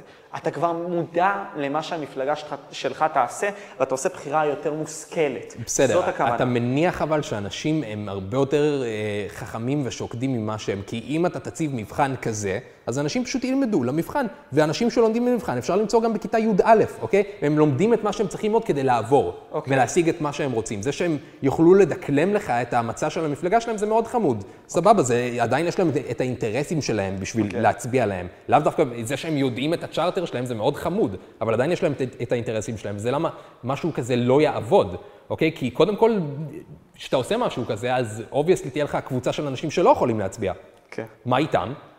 להצביע זאת כאילו, לפחות בדמוקרטיה ובאיך שאני תופס אה, מנהיגות ושיטת ניהול של אנשים, להצביע זאת הזכות הכי בסיסית שיכולה להיות לבן אדם. נכון. אז מה קורה כשאתה לוקח את ה... תחשוב שכל הקונפליקט עכשיו שיש בין ימין לשמאל, יהיה פי 200 יותר חריף ויותר אגרסיבי והרבה יותר מוצדק בין אנשים שהוגדרו כלא מספיק רציונליים או חכמים בשביל להצביע, לבין אנשים שהם כן חכמים. אם אתה חושב שמה שקורה עכשיו בין ימין לשמאל זה רע, וואו, בואי, כאילו, חכה למה שעומד להיות שם, אם תעשה משהו כזה. אוקיי. זה לא יכול לעבוד עם אנשים, כי אחי, כאילו, אני מסכים איתך בקטע של הדמוקרטיה היא בעייתית, כי העם הוא לא מומחה לענייני, לענייני עם. הוא לא יודע באמת מה הוא צריך. שיקו מושיקו, שגר מתחת לבית שלי, אוקיי, ו- ומנהל מכולת, הוא מצביע לבן גביר, כי הוא רוצה שבן גביר יהרוג את הערבים. באמת קיים כזה בן אדם? לא, דוגמה. אוקיי, אני בטוח שיש איזה שיקו מושיקו איפשהו שמצביע לבן והוא גביר. מצביע לבן קיצור, אז אה, שיקו מושיקו הולך מצביע לבן גביר, כי הוא רוצה שבן גביר יהרוג- יהרוג את הערבים. נגיד עכשיו שלו ייכנס, אחי, תראה את זה, אתה מבין? הם מתרגשים, סתם, נו. אוקיי, דיברנו על fucking shit, אחי, אני לא זוכר. גם אני לא. בואו בוא נעשה את ה shit של fucking. לא, אבל... טוב חבר'ה, קרה פה cut, סבבה, היה פה cut. אני לא זוכר כלום. אני אני גם לא זוכר, ושליו דיזיין הולך עכשיו להיכנס, ואנחנו נתפוס את זה גם עכשיו, יהיה מצחיק. קיצר, וואלה, מה רצית להגיד לי? לא הבנתי, בנוגע ל-Five Nights at Freddy's משהו? לא, יא דפוק, לא. רגע, הרסת את זה. אוקיי, תחתוך אוקיי. את זה, קאט. אוקיי, חותך, חותך, חותך. אחי, אני... תתחיל! על מה דיברנו? לא יודע. טוב, אני, אני פשוט נעבור נושא, אחי. אוקיי. וואלה, אתה יודע, תגיד שקרה יש, כאן. יש משהו כזה בשיחות שאני חושב שהוא קורה מלא, אנשים פשוט שוכחים, אחי, על מה הם מדברים. שיש הפסקה של חמש דקות בין לבין שאתה מארגן את המצלמה, לא, אוקיי, אבל זה לא קשור. עכשיו אתה מדבר עם מישהו, אתה גם קרא לנו לפני השיחה. לא כי אני לא, לא אכפת לי ממה שאתה אומר, כי פשוט קרה פה לשנייה משהו. מה אמרת, גיא? נכון? מה אני אמרתי, אחי? אחי, זה פשוט המוח שלך שהוא מכונה מטורפת, אוקיי? שפשוט מוחקת מידע לא רלוונטי. אז אתה יודע, היה משהו שתפס את תשומת לבך, והדבר השני פשוט כזה זז לך מהמוח. זה כמו שאני עכשיו אגיד לך מספרים, אוקיי? תנסה לזכור אותם. אוקיי. תנסה, ניסוי אוקיי, מחשבתי. עכשיו, עכשיו אני... 14, 14. 24. לא, 24. אל תגיד אותם בקול. אוקיי, לא יודע מה? תגיד אותם בקול. אוקיי. 14. 14. 24. 24. 52. 52. 143. 143. 1768. 1768. 10,751. 10,791. 8. 8. 2. 2. 500. 500. מה, מה היה המספר השני? אתה הרגשת, אתה ממש יכול להרגיש את המספרים כאילו כזה עפים לך מהמוח. נכון! זה, אחי. המוח זה מכונה פסיכית. וואו, לי שיט, זו תחושה מוזרה, אחי, עכשיו הרגשתי את זה רגע, על מה. עוד רצינו לדבר? בוא נדבר על פלסטין, אחי. וואלה, כן, רצינו לדבר על המלחמה. אתה יודע, אני, אני רוצה לדבר עם אמפתיה על הנושא הזה, מצד שני אני רוצה להיות כנה. אני, אני, אני, אני עשית את המבט משה הקלאסי. יש אה? לך מבט משה, אחי, שזה כזה... שאתה מסתכל, אני לא יודע לאן אתה? מסתכל. כן, כן, כן. אני אגיד לך מה אני, מה אני באמת חושב. הדעה שלי על המלחמה, נשים אותה בצד. אני לא אוהבת איך שצה"ל מתנהל, אחי. באמת? אנשים, ניהלתי שיחות עם הרבה מאוד אנשים, כאלה קצינים והכול. אני מרגיש כבר, אחי, שפשוט הנושא עצמו... אה, שלם, מה הולך אח שלי? הוא צריך להצטרף לכאן ומיד. אה, מה אתה אומר? שב. אה, רגע, שלם, בוא לפה, תכנס, נסיך. רגע, בוא, רגע, רגע, עצור, עצור, עצור. לשנייה, לשנייה. בוא, נסיך, מה יש לך? הנה. המצלמה. לשנייה, הכל טוב, תכף, תכף, מה איתך, אח שלי? משה. בוא כן, פשוט... לא, לא בלייב, אלא בשידור, אחי. משה, בוא נמשיך שנייה את השיחה, תמשיך לדבר, פשוט ששליו יבוא ויושב כאן. בלי להגיד כלום. אתה רוצה לשבת פה סתם בשביל ה settlement? גם פה, yeah. תכניס את זה לפודקאסט. אה,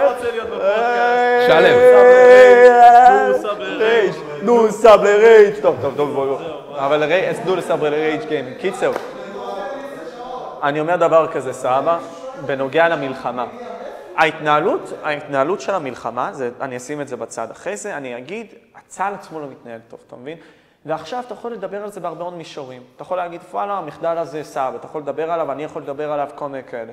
אבל אני מדבר איך שהוא מתנהל עכשיו לחיילים, אחי, אתה מבין? לחיילים, הוא לא מתנהל יעיל בכלל.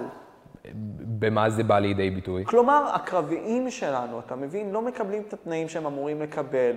אה, אה, אה, אני חושב שיש קונפליקט עצום של המדינה שלנו בין אם להיות סופר מוסריים ולהיות עם ארצות הברית, לבין לנסות אה, פשוט להראות אימה בעזה. אתה מבין? זה, אתה מציג את זה כשני צדדים, ש, שהתשובה היא כאילו ממש איפשהו באמצע. קודם כל... היא לא איפשהו באמצע, כי היא מאוד לא, מוסרית. חכה, קודם כל, מה אתה מגדיר שהחיילים הקרביים לא מקבלים את התנאים שהם, שהם צריכים לקבל? מעיפים אחד, סתם דוגמה, פצ... מצאתי מישהו בכלא, הוא אמר לי, תקשיב, משה, העיפו אותי לשבוע, נראה לי בכלא, בגלל ש... כאילו, נראה לי שבוע, בגלל שהעליתי סטורים מעזה. אתה מבין שחיילים לא אמורים להעלות סטורים אני מבין מה אתה אומר. מתוך אזור מלחמה פעיל?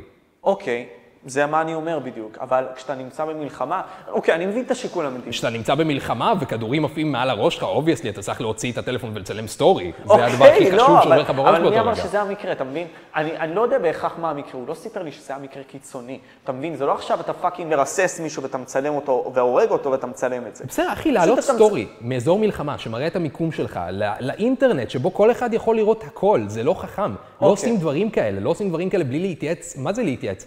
לשאול את המפקד שלך או מישהו, לא עושים דברים כאלה על דעת עצמך. מקבל את מה שאתה אומר, אתה צודק. אוקיי. אני אומר, אוקיי. אני אומר אבל דבר כזה, אני חושב שאנחנו יותר מדי מוסריים עם... אני, אני מבין את הגישה הישראלית, אבל אנחנו יותר מדי מוסריים עם עזה. אנחנו יותר מדי גורמים לכך שהחיילים שלנו ימותו לא לסיבה נכונה. כלומר, אני אסביר את זה. נגיד סתם החטופים. חטפו אותם והכל, ואנחנו ננסה הכל בשביל להחזיר אותם. אבל אתה לא אומר, אוקיי, 200 חיילים שימותו בשביל 50 חטופים.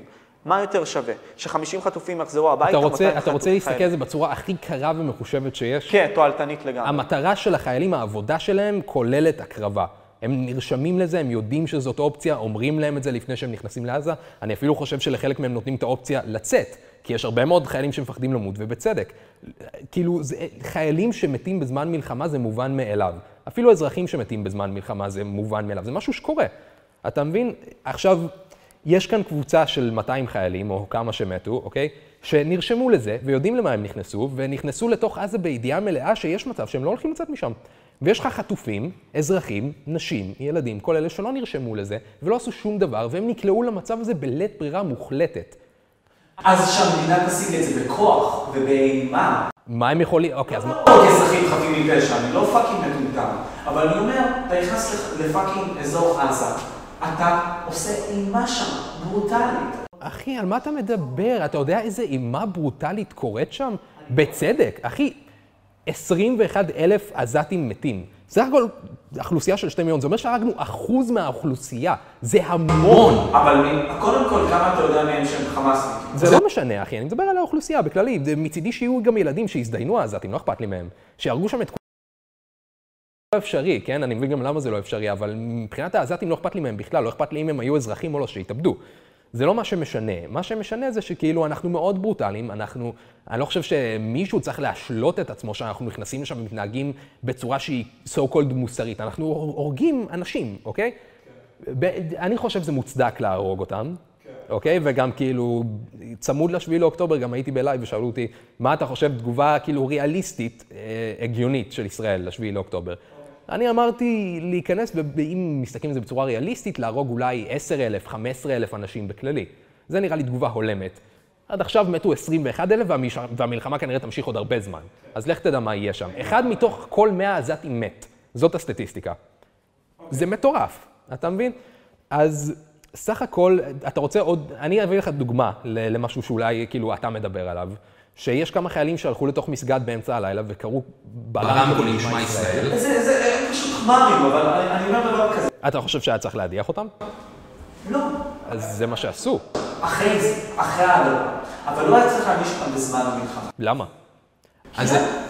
תמשיך, נו, בוא, נשמע. את ההסתכלות הממשלתית הזאת שאומרת, היי, אנחנו צריכים לראות יפים לפני העולם. נראה לך שלממשלה אכפת ממה שקורה בעזה? א', זה לא היה בעזה, זה היה בג'יני, במסגד, הזה שאתה מדבר עליו. אוקיי, מהפלסטינים. זה ב- ב- באזור יהודה ושומרון, זה שונה. אבל בכל מקרה זה אצל הפלסטינים, נכון. הקטע הוא שלמה שתעניש אותם עכשיו ולא תעניש אותם אחרי זה. שמע, זה כי... כאילו, אני אני חושב שזה נטו public perception, אני חושב זה שזה כן. זה אך ורק זה, אבל הקטע כאן זה שאנחנו לא גוף שפועל לבד, וישראל תלויה כמעט לגמרי בתמיכה שלה מארצות הברית. ובלעדיה... נכון, אינטרסים. אז עכשיו ארצות הברית, הכמות שהיא תומכת במלחמה מאוד תלויה בתמיכה האמריקאית של הציבור האמריקאי, אוקיי? וכשאנחנו במצב כזה, שאנחנו לא אדונים של עצמנו, אה, כאילו פולי, אתה מבין?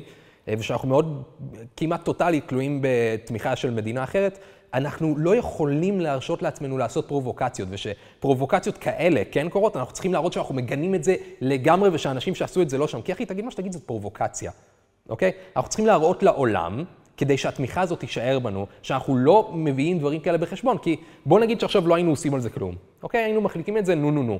מה שאר העולם רואה? שאר העולם רואה שיש קבוצת חיילים, כוח כובש, אוקיי? שמגיע לתוך אזור מלא במוסלמים, וסוג של כופה עליו כאילו את הדת שלו. זה לא עושה נזק, זה לא הורג אף אחד, זה פשוט כאילו משהו דושבגי לעשות. זהו, זה פרובוקציה. אז כדי לא לאבד את התמיכה, גם ככה כאילו מועטה שיש לנו, וכדי לא לעצבן את, ה, את, את שאר העולם, כי אתה יודע, שאר העולם עצבני שווה הגבלה בתוך מה שאנחנו יכולים לעשות בעזה. זה משפיע. אז אנחנו צריכים, מה לעשות? ללקק לאנשים, וזה זה המשחק. ו- ואני בחיים שלי בגישה הזאת, אני יותר מבין שהעולם האינטרסים הוא העולם המנצח. אבל לפעמים צריך לשבור את האינטרסים באמצעות האזרחים. אבל זה שיחה למקום אחר. בגדול, מה אתה חושב על המלחמה עצמה? ברור, היא מוצדקת. אוקיי, קיבלנו. האם אתה רואה דברים מסוימים שהם בעייתיים לך במלחמה? אה, בכלל לא, אני חושב שישראל, לא סתם שהיא מתנהגת בצורה הכי מוסרית שהיא, אתה יודע, ריאליסטית יכולה בה, אה, גם יש לה אה, הגיונית, כאילו אם תסתכל על זה בתור מישהו מהצד, כן? לא פרו-ישראלי, לא פרו-פלסטיני. הגיונית פשוט, לישראל יש כל אינטרס להרוג כמה שפחות אזרחים.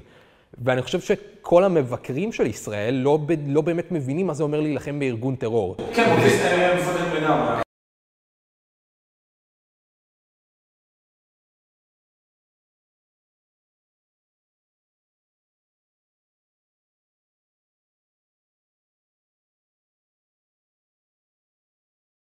כל האלה שהם פרו-פלסטינים, או פרו-נאצים, או לא יודע מה, חושבים שהם לג'יט עושים שירות טוב. נכון.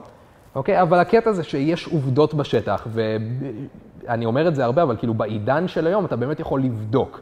אז אני חושב שכל האנשים שחושבים, שחושבים שהם עושים טוב, נגיד המוסלמים, הם עושים טוב בגלל שיש להם את הסט הערכים הזה שמוחמד הביא להם, שכתוב בקוראן, שהוא, אתה יודע, ש, שזה מעל הכל. ש, שאם תשאל, תמשיך לשאול אותם למה, בסוף זה יגיע לכי זה כתוב בקוראן. אוקיי, אז uh, כשאתה מנהל ציוויליזציה ככה, אז אי אפשר באמת לקיים דיון. אוקיי? אם אתה חושב שאלוהים נתן לך משהו, או שאלוהים רוצה שננצח, או שהארץ הזאת שייכת לך, שהיא עובדתית כאילו לא. היא, היא הייתה שייכת להרבה אנשים, והם עברו משלטון לשלטון, אבל כאילו אף פעם לא, זה, זה לא היה שייך לפלסטינים באמת באף שלב, הם פשוט היו כאן. אמ, אז כל האנשים האלה שהם פרו-פלסטינים, הם, הם כאילו חושבים שהם סבבה, הם חושבים שהם עושים טוב, הם חושבים שהם יוצאים נגד איזה אה, מדינה מרושעת שפשוט... זה, זה שמה הקטע- אותם בכלא וכל מיני כאלה, לא נותנת להם הם את הזכויות. הם חושבים. עלינו, הם חושבים עלינו שאנחנו מתנהגים לפלסטינים כמו שאנחנו מתנהגים אליהם, אה, סתם כי אנחנו מרושעים, והם לא קולטים שכאילו מדובר כאן באנשים באמת מוזרים, פנאטים, שבאים אליך במנטליות של כאילו הכל או כלום. סך הכל, מה ששונה בין הישראלים לבין הפלסטינים לדעתי, יש את האידיאליסטים מבינינו ש- שאומרים צריך להעיף אותם, צריך לשים אותם בזה וככה וככה. כן. אני חושב שה take היותר ריאליסטי הוא שהפלסטינים הם כאן, זה אבסולוטי, הם, לא, הם כנראה לא הלכו לשום מקום, אוקיי? מה לעשות, כמה שלא הייתי רוצה שזה יהיה המצב, זה המצב, כי פשוט כי אף אחד אחר לא רוצה לקבל אותם. אי אפשר לטבוח בהם, כי אנחנו לא fucking נאצים, נכון? אוקיי. אי אפשר פשוט לחסל את כולם, כאילו אפשר בתיאוריה, אבל לא אבל אנחנו לא חיים במציאות כמו של אליהו יוסיאן, שאומר 2.5 מיליון הם טרוריסטים. ואתה גם? אם כן, אחי, 2.5 מיליון מאוד תומכי חמאס. עזוב את זה, אבל גם, גם אם הם תומכי חמאס, זה, אנחנו לא יכולים לעשות את זה פשוט כי העולם לא ירשה לנו. כן. וכי אנחנו, שוב, לא fucking חיות, ואנחנו לא נכניס למחנות השמדה 2.5 מיליון אנשים. כן. אמ, מה שהאנשים האלה לא מבינים אבל, זה שכשצה"ל נכנס לתוך עזה, הוא לא רואה, אתה יודע, גדוד של חיילים שנלחם מולו. הוא רואה קבוצה של אנשים בביגוד אזרחי, ואחד מהם יורה עליו. או אפילו שתיים או אפילו שלוש, מתוך קבוצה של נגיד מאה. מה עושים במצב כזה? מה אתה היית עושה במצב כזה? שאלה טובה. זהו, אז אי- אי אפשר לנהל מלחמה אמיתית בין צבאות, נגיד בין רוסיה לאוקראינה. כאן מאוד ברור מי אזרח ומי, ומי לא. כאן, כאילו, וגם החמאס מתבסס על זה, וכל הקונפליקט הזה בכללי זה כאילו בין הפעמים היחידות בהיסטוריה, שיש צד אחד שהוא קלירלי טוב, ויש צד אחד שהוא קלירלי רע. יש את ביבי, נגיד, ואני לא עף על ביבי בכלל, אוקיי? אה, יש את ביבי, של שווה איזה, כמה ביבי שווה? כאילו, מה הנטוורס שלו? 13 מיליון דולר? משהו כזה? 13 מיליון, אוקיי, הוא מיל- הוא מיליונר, הוא אוקיי. אבל- מיליונר, בסדר. אוקיי. אז יש לך מיליונר, שברור שהוא יהיה מיליונר, הוא ראש ממשלה.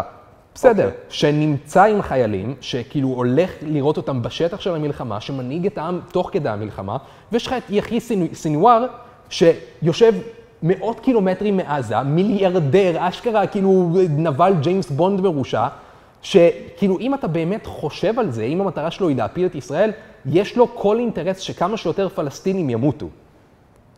אוקיי, כי אתה אומר יש לו משימה זדונית להראות את ישראל בצד הפחות טוב, הפחות טוב ביותר, בשביל שנגיד סתם עם תנועות כמו ב-1960, תנועות השחורות, אז יבואו ויגידו, דעת הקהל תגיד כזה, וואו, הישראלים הם בני שרמוטות, איזה נכון, אנשים זה- רעים הם." זה ממש ואז לא יבואו קשה לטובת גם. הפלסטינאים. כאילו, שתהיה שואה לפלסטינאים. זה היה הנרטיב שהם מנסים לקדם, למרות שכאילו כל מי שנמצא בעזה, או ב, כאילו, או באמת חוקר את העובדות, או אפילו ביהודה ושומרון, או בשטחים כאילו של הערבים הישראלים, יודע שזה, המילה הזאת שזורקים genocide, אני לא חושב שמי שזורק אותה באמת יודע מה genocide אומר. כי כן. 20 אלף אנשים הרוגים זה לא genocide, זה זה אפילו לא לא מתקרב לזה. במיוחד בתקופה של, אתה יודע, כמעט שלוש- שלושה חודשים. נכון, אחי, עזוב תקופה של שלושה חודשים, בעיקר ב fucking מלחמה. נכון. ברור שאנשים ימותו, אבל עזוב את זה. ההבדל בינינו לביניהם זה שכאן רוב האנשים, אני מתאר לעצמי, מבינים שצריך פתרון שבו הפלסטינים כן עדיין נמצאים כאן. מה הפתרון הזה? לך תדע. אולי אה, עכשיו להיכנס לעזה שוב ולשים שם נחות צבאית, אולי פתרון שתי מדינות, שזה מה שאני חושב שבתיאוריה עובד הכי טוב. זה הצד שלנו, ויש את הצד שלהם, שהוא פנאטי ומוזר, ואומר זה הכל או כלום, אנחנו נלחמים נגד אידיאליסטים בקיצור. אבל אז, אז פה אני מעלה את הסוגיה הזאת, שתי מדינות לשתי עמים, אוקיי? אני אומר דבר כזה, כן, הדבר הלוגי לעשות, בפועל אני חושב שאם זה יקרה, העולם פשוט יצטרך לראות שאוקיי, נתנו להם מדינה, הם תקפו אותנו עוד פעם, אבל אז הנרטיב ישתנה לזה שזה סבבה, זה, זה שלהם, הם רוצים את כל אדמת ישראל. הם רוצים לחיות איתכם בזה שתספחו אותם. בגלל זה זה לא אפשרי לתת להם חלק מהשטח. אני חושב שגם החזון הציוני הוא די בעייתי בקטע הזה, בסכסוך הזה. כי אתה אומר לעצמך, אוקיי, הדבר הכי חשוב בשבילי זה להיות יהודי. That's it, אתה מבין? אני לא יכול לספח אליי את כל הפלסטינאים האלה. אני אספח את השטחים האלה, נניח, היפותטית, כן? אני אקבל עליי את הערבים האלה, ובסוף אני אהיה מיעוט בעם היהודי. נכון, אבל כאילו הרבה, כשאנשים מדברים על מה שאתה אומר, אז הם אומרים הרבה מאוד כוח אה, קולוניאליסטי, כן. נכון? אה, זה מרגיש לי שאנשים שאומרים את זה לא באמת יודעים איך כוח קולוניאליסטי נראה, כי יש הבדל בין אימפריה מסוימת, או אתה יודע, כוח קיים מסוים, שבא לשטח כי יש לו אינטרס בשטח, זה כמו נגיד המנדט הבריטי, נכון. אוקיי? שהוא על פי הגדרה כוח קולוניאליסטי שהתבסס כאן, נכון. שבא כי יש לו אינטרס במדינה הזאת, בשטח אחרי מלחמת הזה. העולם הראשונה, הם בעצם אה, נלחמו נגד העות'מאנים והגיעו נכון, לארץ. גם היה להם אינטרס שהערבים כאן ירמ- ימרדו בעות'מאנים. עזוב את זה. יש הבדל בין כוח קולוניאליסטי של, כאילו, אתה יודע, של מעצמה שכבר קיימת, לבין אנשים שבאמת באים לחיות כאן כי זה או זה, או לחזור למדינות שרצחו את המשפחות שלהם. אז זה ההבדל. אמ, בנוגע לכאילו מה שעשו לפלסטינים, נגיד בנכבה, אוקיי? בנוגע לזה, אני אומר שכאילו אין מה לעשות, זאת המציאות הקשה של העולם. אני חושב שאם הפלסטינים באמת ינסו לחיות צד לצד, שנינו יכולים מאוד להרוויח מזה. כן. אני, אני חושב שאם יפסיקו להיות מנהיגים פנאטים מהצד שלהם, אני חושב שאנחנו צד רציונלי, אז אם הם יבואו בקשר של fuck, אוקיי, אני רוצה להרוויח, אני רוצה לשגשג, אני רוצה לבנות לעצמי משהו, הם לא חייבים לאהוב אותנו בכלל, אבל קשר אינטרסי הדדי, כמו מצרים, אתה יודע מה, בוא נעשה אחי, איזה כמו מצרים, אתה, אתה יודע מה יכול להיות כאן? אתה יודע איזה אוטופיה יכולה להיות כאן אם כאילו יהיו שתי מדינות, אוקיי? ששתיהן, אני מבין את כל הבלאדשד ואת כל המה, נעשה שלום עם האלה שהורגים אותנו, זה, כן, נעשה איתם שלום, אין ברירה, כי כמו שאני מכיר בעובדה שהפלסטינים כאן, אוקיי? והם לא הולכים לשום מקום, ולא משנה מה אני אעשה, הם כנראה לא הולכו לשום מקום, הם צריכים להכיר בעובדה, מה זה הם צריכים? אין להם כל כך ברירה, כן? שאנחנו כאן, ולא משנה מה הם יעשו, אנחנו עדיין נהיה כאן, כי אנחנו כוח צבאי מאוד חזק, והם לא, כאילו, אתה יודע, אם אתם רוצים לעשות משהו, בואו בוא נראה. כן. סבבה? תנסו להעיף אותנו, נראה איך זה יעבוד לכם, אוי 20 אלף מתים. אבל, אבל אתה מבין, זה, מה שאני לא מבין, אתה יודע, מאנשי שמאל, אני ראיינתי מישהו משובר שתיקה לשעבר, והוא אמר ניר. מהאח הגדול? ניר, ניר. ניר מהאח הגדול. כן, כן, כן. כן. אוקיי. אז הייתה שיחה דווקא טובה.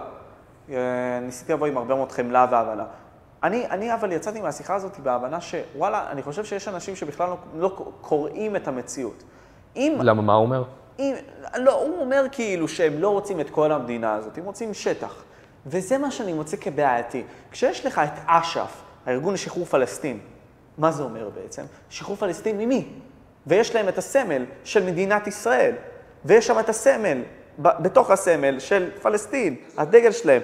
אז אני אוכל לזה תסביך, כי אני אומר לעצמי, אוקיי, אתה מוציא מדינה ריבונית, קטנה, אין בעיה, אנחנו לא ניתן לכם הכל. ויש אנשים, כמו ניר, שאני מבין את הדעות שלו, פשוט לא מסכים איתם, שהוא אומר לי, שמע, הם לא חושבים ככה. אני לא מבין את הדעות שלו. ההוכחה הכי גדולה למה שהוא אומר, שהם לא רוצים את כל ישראל, זה שהציעו להם שטח. יותר מפעם אחת ויותר נכון. מפעמיים. שבע פעמים, אחי, הציעו להם שטח. בגלל זה אני אומר שאנחנו מתעסקים כאן עם חבורה של אידיאליסטים מוזרים, כן. אוקיי? כי הם לא, כי הם באים בגישה של או הכל או כלום. נכון. ואז, ואז כשאתה בא ואומר להם כזה, תקשיבו, אוקיי, אנחנו צריכים להגן על עצמנו, ומה שקורה בעזה קורה כאילו למשך. בוא נגיד ככה, מ-2007, סבבה, כשאז חמאס נכנס לשלטון, כשהעיפו בעצם את פת"ח, שזה הארגון הנוסף גם שיש פתח שם. לא משהו, בסדר, גם אבל... פת"ח לא משהו, הם גו- גו- גונבים כסף מהאזרחים, נכון, מקבל מה שאתה אומר. אבל חמאס, כשהוא בא ונכנס, פתאום עשה את השיט הזה. האנשים האלה, לא משנה מה, רוצים את כל המדינה הזאת, ובגלל שהם רוצים את כל המדינה הזאת, הם לא יכולים לבנות איתנו את השלום הזה. אז זה, זה נראה לי מסר שהוא סופר חשוב להבין להרבה מאוד אנשים. ואני לא מבין את הגישה הזאת שהרבה מאוד אנשים כמו ניר אבישי כהן, ש literally מדבר איתם, שלא מבין מהם בעצם שזה מה שהם רוצים. או יכול להיות אני חי באיזושהי דלוזיה, אתה חי באיזושהי דלוזיה. אני דווקא ראיתי מישהו, כאילו לא מזמן, שסירב להתגייס, אני לא יודע אם ראית את הסרטון אה, הזה של מישהו. כן, כן, זהו, ב fucking איזה תל ילד שסירב. להתגייס, ועכשיו הוא גם עושה ראיונות לחו"ל. אני לא יודע אם זה הוא או מישהו אחר, מישהו. מישראל. עזוב את זה שהוא קרינג'י, הוא, אומר כאילו, אנחנו חיים במדינה שבה אה, הצבא הוא מעין פרה קדושה, ואסור לדבר עליהם, ואסור לבקר את הפעולות שלהם, ואסור זה, ועל זה, כאילו, זה, זה נראה לי כל כך מוזר שהוא יגיד את זה, כי אתה, הרגע, חי במדינה, במדינה שאתה מדבר עליה שהיא כל כך נוראית, ומדבר בפתוח כנגד הצבא, ומביע את דעתך, ולא fucking מתגייס, ולא מכריחים אותך ולא כלום. לא, נותנים לך כאילו לא להתגייס על בסיס אידיאולוגיה. זה לך... שירות חובה. זה שירות חובה, ואחד הפטורים שנותנים על השירות החובה הזה, שקשה להשיג, זה על בסיס אידיאולוגיה. אחד מהם, בין בריאותי לבין נפשי, אידיאולוגיה, אוקיי? אז על מה אתה מדבר? כאילו, אנש, מן הסתם שאנשים יכעסו עליך אם תדבר כנגד צה"ל, כי לא מדובר כאן על חיילים, כאילו, ש, על אנשים מבוגרים, בני 40, כאילו, אתה יודע, pillars בחברה שלנו, מדובר על ילדים של אנשים, אוקיי? אנשים באמת צעירים. אני מכיר בן 20 שנהרג בעזה. RIP. RIP אחוש למות, אחי, אני מכיר אותו, אתה מבין? אני מכיר את אח שלו, הוא למד איתי. כן, זה האח הקטן של מי שלמד איתי. כן. אתה מבין? אז obviously, אם תבקר את הפעולות שלהם שם ותגיד שהחיילים האלה עושים זוועות שהם עובדתית לא, אוקיי? ו- ושהם עובדתית פועלים בצורה הכי מוסרית. שאפשר לפעול בה, כאילו ריאליסטית, אזרחים מתים.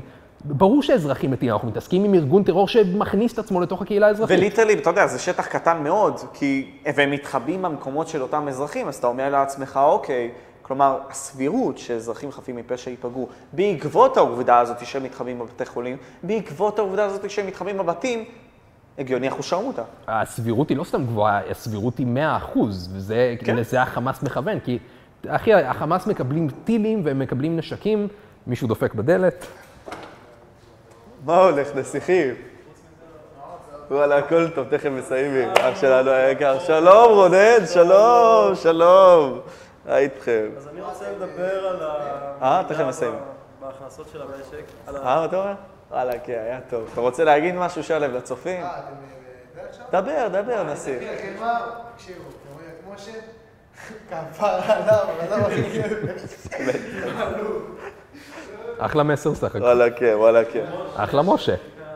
שלום, שלום. בקיצור, אה, דיברנו על, זה שהאזרחים. החמאס יכול להיפגע, חמאס יכול להיפגע. והאזרחים נפגעים, מאה אחוז, אתה אמרת. אה, האזרחים נפגעים פשוט כי, אתה יודע, תרדו כבר למטה, נו, נו, יאללה, יאללה.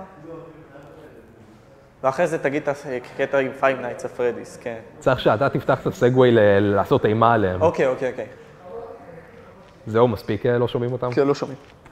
קיצור, הם, החמאס מקבלים נשקים, הם מקבלים טילים, הם מקבלים מיליארדים של שקלים, אני לא חושב שזה בעייתי בשבילם לבוא עם מדים. אם כל כך חשוב להם הביטחון של הפלסטינים. זה הבעיה, זה האישו שלכם, לשים מדים כדי להפריד את עצמכם משאר הקהילה האזרחית. אחי, לחמאס יש אינטרס כל כך ברור, כאילו, שישראל תפגע בפלסטינים, זה אבסורד מבחינתי. זו, זאת הסיבה היחידה שכאילו אני כן מאשים את האלה שתומכים בפלסטין. כי לחמאס יש אינטרס ברור וכאילו ופומבי וגלוי לזה שהם רוצים שכמה שיותר פלסטינים ימותו בשביל הקרב נגד ישראל. וזה, זה, אני חושב שההסברה פה סופר כשלה. כלומר, אחד מהדברים שאמרתי לך לפני הזה, אמרתי לך, תקשיב, לא הטלנו מספיק אימה עליהם, לדעתי. דבר שני היה העניין הזה של ההסברה, אוקיי? כלומר, אתה אומר לעצמך, סבבה, אנחנו מדינה קטנה יחסית, אין לנו מספיק אנשים שיבואו ויעבירו את המסרים שלנו, כל מיני כאלה, כי יש הרבה מאוד מוסלמים בעולם שמאמינים בגישה פרו-פלסטינאית, מקבל. אני אומר, למה עדיין לא לנסות להטמיע את זה יותר? למה לא להסביר יותר? למה לא להשקיע בזה יותר תקציבים? כתוצאה שמשקיעים יותר תקציבים אצלם, או יותר אנשים יש שם. זה מה שאני אומר. אבל אני אחזור לנקודה הזאת, אני חושב שבימים הראשונים היה צריך להטיל יותר אימה. ואיך היית מטיל אימה בעזה, מעבר ללהפציץ להם את הצורה? אני אומר שבימים הראשונים זה אמור להיות בליצקריג כזה, אתה מבין מה אני אומר? זה היה אמור להיות הרבה יותר כזה מהיר, הרבה יותר אינטנסיבי, מתקפה יותר מהירה. כלומר, כמובן שהייתה אמורה להיות נסערת ולא לפגוע באזרחים סתם ככה, אבל אני זוכר שבימים הראשונים לקח לנו הרבה מאוד זמן. עכשיו אתה תגיד, סבבה, יש את כוח המילואים, אנחנו לא רוצים להרוג, אה, להרוג את הסדירניקים, כל מיני כאלה, סבבה. כשהם הגיעו, נגיד סתם, למה לא לעשות את זה בול בשנייה הראשונה הזאת שהמילואימניקים נכנסים? כלומר, אני לא מבין, אתה מבין? אני לא מבין באסטרטגיה צבאית, בוא. אבל אני אומר, אני זוכר את זה, ואנשים ילכו לתאריכים. אתה רוצה את הסיבה הלכנו- האמיתית אוקיי. ללמה לא עשו את זה? כי צריך טיפה, וכמה שהמשפט הזה האיקוני עכשיו, באמת צריך טיפה לשטח את עזה לפני שמכניסים כוחות. תחשוב, עזה סך הכל זה אחד האזורים הכי צפופים בעולם, עם הרבה מאוד בתים ממולכדים והרבה מאוד, כאילו, חוץ מזה שכאילו, כן טיפה לדלל את האוכלוסייה, אוקיי? בחלק מהמקומות.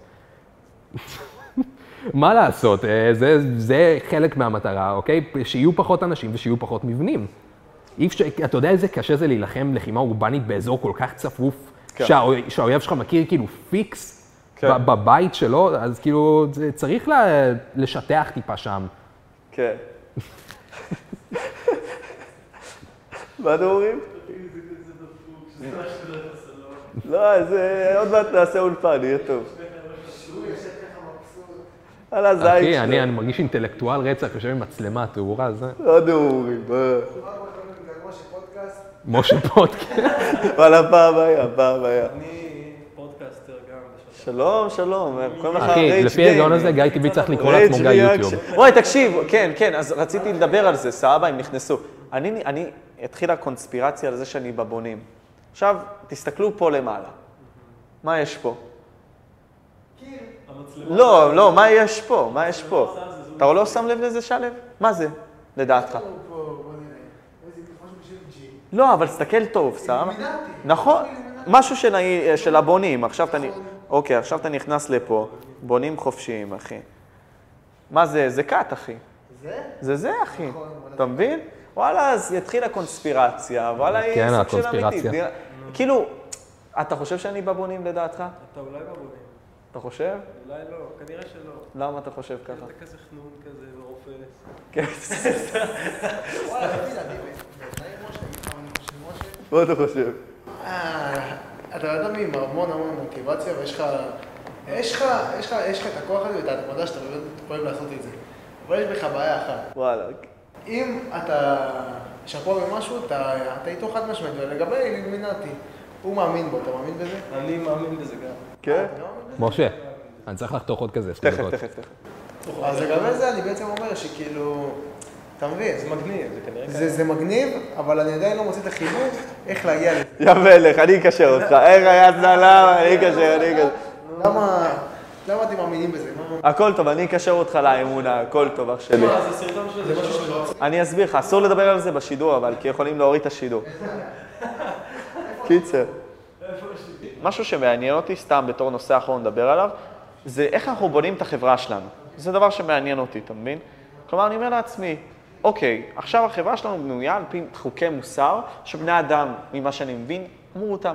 עכשיו אפשרי להגיד שאלוהים הוריד אותם במעמד הר סיני, אוקיי, אוקיי. כל אחד והסיפורים האישיים שלו. יפה. אני אומר דבר כזה, מי אמר שלבנות את החברה זה, כאילו, למה בכלל צריך לבנות את החברה בצורה כלשהי? אתה נגיד סתם באת ואמרת לי, מה זה משנה, נגיד סתם עכשיו אנחנו הולכים למקום שבו יהיו רובוטים, סתם דוגמה, יחליפו אותנו. אוקיי, זה לא מה זה מתקדמים. משנה, זה לא מה שאני אומר. obviously זה משנה. אוקיי, פשוט, השאלה זה אם זה רע, ומה אתה מחשיב רע, ולמה אתה נגד זה. אוקיי, ואני לא מדבר על רובוטים. נגיד עכשיו נפתח אה, גזע נפרד של אנשים שהם יותר חכמים ויותר חזקים ויותר אתלטים ויותר הכל. אוקיי. ונראים יותר טוב. אוקיי. אוקיי? אז זה מה שהיטלר רצה לעשות. בסדר. קודם כל, אם היטלר היה יכול לעשות את זה, הוא היה עושה את זה במקום אה, לצאת למלחמה עם כל שאר העולם ולבסס את זה על עליונות גזע ועל סודו לא היה לו הנדסה גנטית, אחי, והוא היה די פנאט. נכון, קיצוני. והוא ביסס את זה שוב על pseudo science, אוקיי? ואם הוא היה יודע מדע אמיתי, אז הוא היה הרבה יותר מתפקס על לעשות הנדסה גנטית בגרמניה מלנסות להשתלט על כל שאר העולם. אה, הוא ניסה לעשות את זה, אבל הוא לקח תאומים וזה, עשה להם מחקרים. בסדר, אחי, הוא, הוא, מה שמנגלה עשה זה פשוט לפרק את התאומים ולנסות להבין איך הם עובדים. נכון. זה לא, זה לא לנסות לעשות הנדסה גנטית, זה לנסות להבין את ה baby steps להנדסה הגנטית. נכון, אוקיי. אני לא בטוח שאפילו ידעו על DNA באותה תקופה, וכאילו על איך הוא עובד. אני גם לא יודע, אוקיי. קיצור, בכל מקרה, אמ, מה שאני אומר זה שאם יש דרך לעשות את כולם חכמים יותר, ואת כולם יפים יותר, ואת כולם חזקים יותר, ואת כולם בריאים יותר, למה לא לעשות את זה? מה, שאלה טובה, אני אגיד יש, לך... אתה נגד, לא? אני נגד, לא, אני נגד חוסר שיתוף האזרחים בעניין הזה. אין לי בעיה עכשיו שיהפכו אותנו למין סוג של סופרמנים כאלה, אתה מבין? יהפכו אותנו לפאקינג, לא יודע, חיות, אבל אני אומר, אני לא רוצה שיכחידו את, ה, את ההומו ספיאנס. כלומר, מי אמר שזה הדבר הנכון לעשות? מה זה הדבר הנכון? הדבר הנכון לעשות זה בסוף מה שמוביל לתוצאות הכי טובות, נכון? אבל מה זה אומר?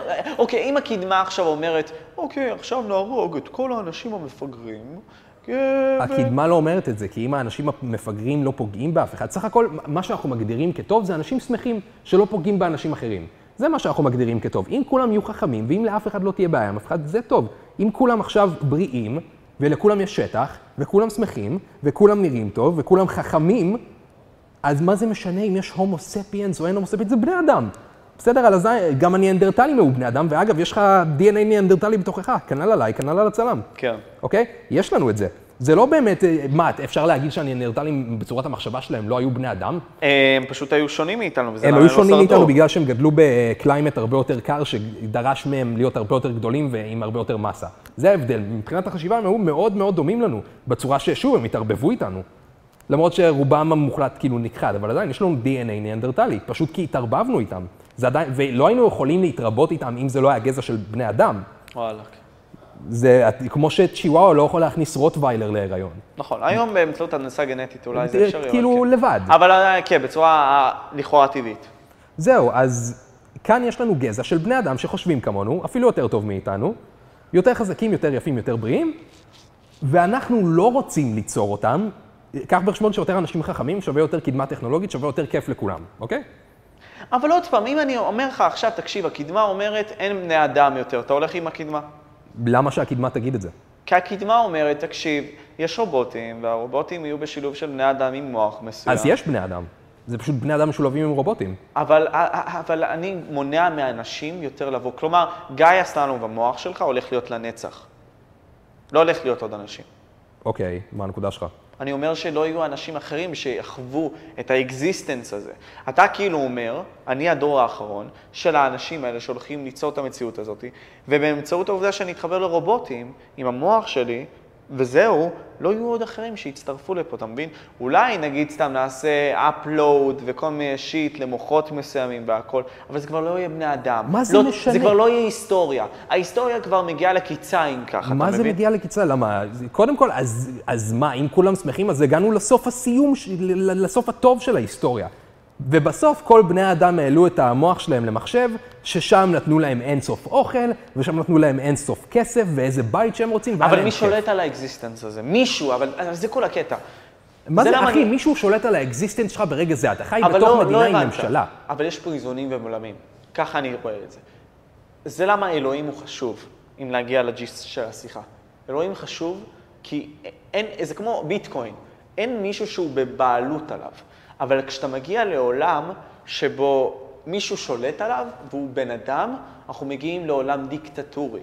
כלומר, עולם שבו רק האג'נדה שלך צודקת, האמונה שלך נכונה, והדרכים שבהם אתה אומר את מה שאתה אומר, הם האבסולוטיים. זה למה אני תופס את זה כבעייתי. אבל זה ממש לא מה שיקרה. זה לדעתי מה שחושבים שיקרה. זה יפה שזה מה. שחושבים, אין שום סיבה הגיונית שזה יקרה, בגלל שאף בן אדם לא ירצה מרצונו החופשי, שעל זה, זה אני מדבר. מרק צוקרברג לא רוצה? מרק, אחי, אני עם משקפי VR של מרק צוקרברג על הפרצוף שלי שבע שעות ביום ואני נהנה אחוז שרמוטה.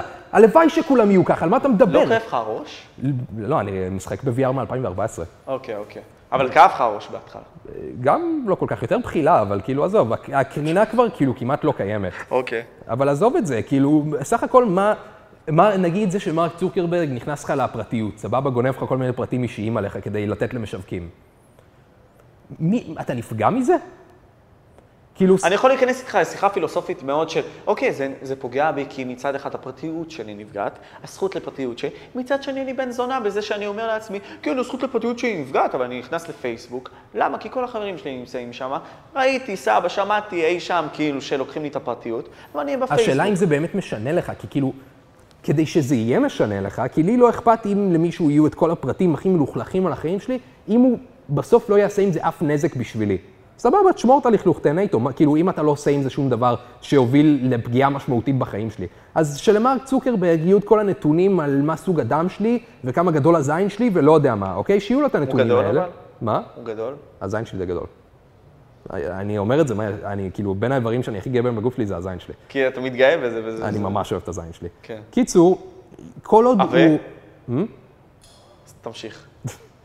קיצור, אז אה, אם פשוט איכות החיים שלו נפגעת, אם ההפך, הוא משתמש בזה כדי לשדר לי מוצרים שאולי אני ארצה לקנות, זה, זה פשוט ציוויליזציה וזה ביזנס, אוקיי? אי אפשר להאשים משהו כזה. סך הכל, אנשים תמיד רצו לשווק לאנשים ספציפיים שצריכים שוק ספציפי. לדעתי זה לגיטימי לעשות משהו כזה, בעיקר כשאיכות החיים שלך לא נפגעת, והערך היחיד שנפגע לך באופן אישי זה כאילו, אבל אני רוצה את הפרטיות שלי, בסדר, אנחנו לא חיים בעידן שיכול לאפשר פרטיות. פשוט כי יש לנו את האופציה, אתה יודע, לקחת לאנשים את הפרטיות ולהשתמש בזה לאינטרסים שלנו. מה האינטרסים של מרק צוקרברג? שמשתפים ישלמו לו כדי לשווק לאנשים משהו אבל, ספציפי. אבל הוא, הוא הגיע כבר ל-level 90 ומשהו של המשחק. אוקיי. למה, למה הוא לא עוצר אז? אתה מבין? מה לא, מניע אותו? אתה היית עוצר? אתה, אישית. אתה, אנחנו דיברנו על זה בתחילת השיחה. נו, בגלל זה אני שואל. אני הייתי מנסה לעשות דברים ענקיים, לא יודע. אז הוא עושה דברים ענקיים, אחו שרמוטה, אחי. אבל, אבל, אז זה כל הקטע. מה מניע לדבר הזה? מה? מניע אותך? מה מניע אותי? אין, אין סיבה לכדור הזה אם אני לא מגיע לזה. אני לא יודע מה מניע אותו. מה, שוב, אני חושב שאתה צריך נורא להסתכל על עצמך, ספ- אתה, כאילו, ספציפית, כדי להבין מה מניע את מרק צוקרברג. אבל לא בהכרח, אחי. יכול להיות שיש אה, בן אדם בשם רונן, בסדר? שהוא, מה שהוא רוצה על הכדור הזה זה רק להתעשר. ורוצה גם, אה, ל, ל, אתה יודע, נגיד סתם מרק צוקרברג, כשהוא היה, אחי, ב fucking קולג', אחי, אמר, וואלה, איזה אנשים מפגרים, אחי, נכנסים לי לאפליקציות, איזה זונות הם, משהו בסגנון הזה. אני עושה פרפרזה, לא במדויק. בסדר, אחי, אנשים אומרים כל כך הרבה דברים, בעיקר כשהם אה, בשיא הכוח שלהם, ומרק צוקרברג, שאני מתאר לעצמי בזמן שהוא היה בקולג' נכנסו לו פתאום איזה 100 אלף אנשים ב-2005-2006, שזה היה כאילו unprecedented, אז הוא, זה obviously יעלה לו לראש. אבל עזוב את זה, כשאתה אישית דיברת איתי על מה אתה רוצה לעשות, לעשות. בעולם, ועל זה שאתה רוצה לשנות דברים, ושיזכרו אותך לפחות כמה דורות קדימה, למה זה כזה out of the question בשבילך, שמרק צוקרברג רוצה לעשות את זה? כי לא כולם אני. אוקיי, אבל אז במקום להניח את ההנחה ההגיונית שאתה יכול להזדהות איתה, שאולי הוא פשוט רוצה לעשות שינוי בעולם, כי הוא עשיר וגדול וחכם, ויש לו כסף, והוא יכול לעשות את זה, אז אתה מניח שהוא מרושע, ושהוא לא, מה, אני, אני פשוט אומר, צריך לח- לדבר על זה ולנסות להבין. סבבה, אני חושב ואני שזה... חו- אני לא מאמין פשוט בבני אדם, בגדול, בשליטה, אחי, אתה מבין מה אני אומר? אבל- כאילו, אני לא מאמין עכשיו, אתה יודע, כאילו, אנחנו רוצים להאמין שיש אנשים טובים, אבל אין הרבה מאוד אנשים טובים, אחי. העולם אתה מגדיר מקלקל את אנשים האנשים טובים. הטובים אחי, אני לא האלה. חושב שמרק צוקרברג הוא בן אדם טוב. by any means, סבבה? אוקיי. אפילו ביל גייטס אני לא חושב שהוא בן אדם טוב. ביל גייטס חד משמעית לא בן אדם טוב, אבל עזוב אני את אוהב זה. את ביל גייטס, הוא כזה חמוד, יש לו סוודר, אחי. הוא חמוד, הוא קצת douchebag באיך שהוא ניהל את מייקרוסופט, אבל הוא, בסדר, כאילו, גם כן. אני סבבה איתו. הוא, הוא לא בן אדם טוב per se, אבל הוא בסדר. אה, אבל ההנחה הזאת שיש להם איזה אה, אינטרס כאן, למרות שכבר יש להם את כל הכסף בעולם, ואני לא בטוח איזה עוד אינטרס יכול להיות להם, וזה דווקא משהו שאני נתקע איתו עם הרבה מאוד אה, תיאוריות קונספירציה שאני כאילו נתקל בהם, שאין להם באמת מניע ללמה הם עושים את זה, חוץ מהם סתם מרושעים style דיסני. יכול להיות. טוב, תשמע, אנחנו צריכים כבר להתנתק. כן, זהו. היה כיף, אחי. אני, אה, אתה יודע, היה לי כיף, אנחנו פעם ראשונה עושים דבר כזה ב production. אה, אני פעם אצל- ראשונה? זה פעם ראשונה, כאילו, אתה יודע, איזה פודקאסט. כבוד.